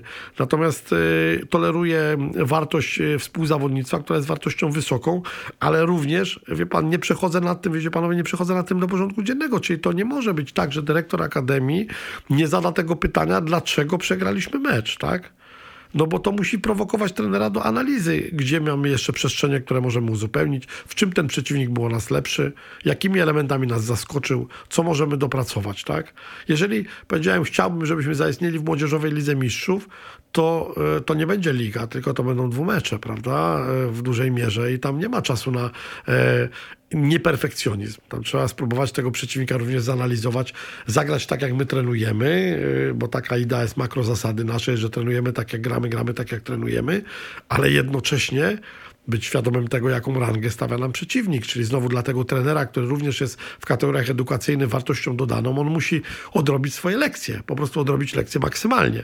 I tu nie ma już możliwości, że dobierzemy sobie kogoś, kto tylko zbuduje, powiedzmy, wartość wyniku, bo to zostanie bardzo szybko zweryfikowane, bo tym czynnikiem, który będzie też weryfikował pracę trenerów, to nie jest tylko i wyłącznie, a właściwie w małym stopniu będzie pewnie ten wynik sportowy zespołu, ale to na przykład będzie taki czynnik, ilu zawodników z danego rocznika przekazał do rocznika wyższego, tak? Ilu zawodników sobie poradziło w roczniku wyższym? Ilu zawodników przejął z rocznika niższego? Okej, dobrze. Myślę, że powoli dobiegamy do końca. Kiedy możemy patrzeć na dwójkę, która będzie śledziła? Przyszły sezon? To już będzie taka bardziej ta przypominająca? Ja myślę, że już na wiosnę będą takie elementy, które nie będą różniły jej w zachowaniach na boisku od A1, bo A1, jak Państwo zobaczycie w meczu, to ona jest bardzo charakterystyczna, ale to też dlatego, że Filip tak jakby to rozumie, czyli to jest zespół ultraofensywny, to jest zespół z chęcią dominacji, to jest zespół chcący wygrywać, to jest zespół, który jest na boisku, można powiedzieć, obarczony pewną kulturą bytu, ale jednocześnie jest obarczony taką koncentracją, skupieniem na grze, a rezerwy dzisiaj są, powiedzmy, jeszcze takim trochę tworem spadakiem. Czyli U19 myślę, to już teraz, tak? Czyli U19 na pewno możemy patrzeć na niego jako na pewien taki nie produkt mojej pracy, ale i coś, co jest takim odzwierciedleniem pewnej wizji pracy. Benchmark. Tak? Tak, a pozostałe drużyny, owszem, również, bo one będą czerpały z tego, bo Filip jako trener główny na poziomie B1 również już przekazuje tą informację o tej ultraofensywności. Środki są inaczej dobierane treningowe, inaczej rozmawiamy o zasadach gry na boisku, więc trenerzy otrzymują pewne kwantum wiedzy, już w tej chwili otrzymali je. Natomiast, żeby ono było efektywne na boisku, no to potrzeba troszkę czasu. Ale rezerwy na pewno zbliżą się do tej A1, jeśli chodzi o styl działania na poziomie już wiosny. Myślę, że wiosny. Bo na pewno w zimie poprowadzimy jakąś korektę w tym zespole. Wspomniał Pan wcześniej o tej liście zawodników, których chciałby Pan do jedynki już przymierzać. Może się Pan podzielić jakąś postacią z tej listy? Kurczę, jak powiem jakieś nazwiska, to za chwilę się okaże, że to już pewnie Sodówka ktoś... będzie. No tak, że ktoś myśli, albo ktoś się obrazi. Albo ktoś się obrazi, że mnie ktoś nie wymienił. Tak? Nie szukałbym dzisiaj tych nazwisk, ale wśród tych, których Państwo wymienili, są takie osoby, które uważam, że mają bardzo fajny taki trend do łatwości adaptacji się do tych wysokich warunków i możliwe, że oni sobie szybciej poradzą. Pewnie to będzie też wyzwanie do tego, żeby oni zaufali, żeby zechcieli z nami zostać, bo wiecie Państwo, jeżeli to jest reprezentant Polski, to bardzo często ten świat agentów, powiedzmy tam, oni nie żyją z tego, że zawodnik długo jest w klubie, tylko raczej z tego, że on często kluby zmienia. Więc ich interesem jest to, żeby jak najwięcej tych transferów poprowadzić, co nie zawsze jest korzystne dla samego zawodnika. Mądry agent, reprezentant danego chłopca będzie pewnie z nami współpracował, chciał współpracować i możliwe, że dzięki temu będzie finalnie ta korzyść również ekonomiczna dla niego zdecydowanie wyższa. Mhm. Czy jest coś, czego jeszcze Panu brakuje do zrealizowania swojej wizji? No na pewno tak. To mogę powiedzieć, że personaliów, tak? Tak, no brakuje. Chodzi o szkoleniowców czy zawodników? Zawodnicy dzisiaj nie będę ich oceniał, bo to jest za krótki okres czasu. Nie zostali poddani jeszcze takiej weryfikacji. Natomiast myślę, że współtworzących projekt, to tak bym powiedział, tak? Czyli nie tylko trenerów, ale również pracujących w nadzorze szkoleniowym, pracujących również w tych elementach, które są współtworzące.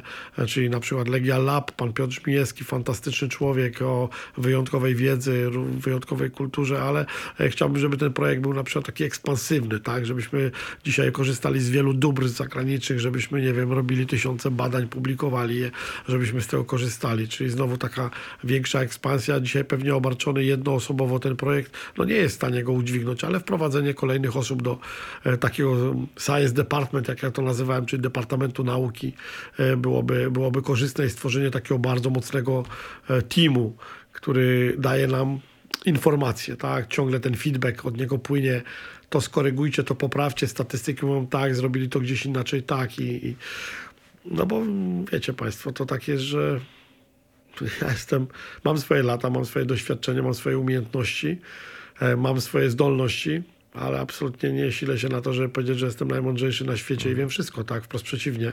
Wciąż się uczę i to jest projekt, który też jest dla mnie bardzo trudną, ale jednocześnie bardzo nobilitującą lekcją do odrobienia. Słuchajcie, zostawcie komentarz, suba, lajka, podajcie dalej. Za tydzień, myślę, że w poniedziałek usiądziemy już raczej w swoim gronie i podsumujemy ostatnie miesiące w wykonaniu pierwszej drużyny. Za dzisiejszy odcinek razem z Markiem bardzo dziękujemy panu. Dziękuję. Pan dyrektor Legii, Akademii Legii Marek Śledź. Mega długa rozmowa, rekordowa, ale super się gadało. Bardzo dziękujemy. Ja również dziękuję. Dziękuję za zrozumienie, za dociekliwość z Państwa strony. Myślę, że staram się zawsze odpowiadać Państwu po prostu to, co jest w moim sercu, to jest na twarzy i ja nie uprawiam polityki po prostu żadnej, więc tak chcę pracować, tak będę pracował, a jakie będą tego efekty, to jest taki sędzia jeden, który się nazywa czas i on najczęściej ocenia. Super. A kontrakt ma Pan 3+3, prawda? 3+3 i szczerze powiedziawszy chciałbym go zrealizować kompletnie i tak sobie myślę, że może to będzie ostatni projekt w moim takim zawodowym życiu, który chciałbym zostawić jako nośnik najwyższej wartości. Tak. Super. Dziękujemy bardzo jeszcze raz. Dziękujemy za wysłuchanie. Trzymajcie się. Cześć.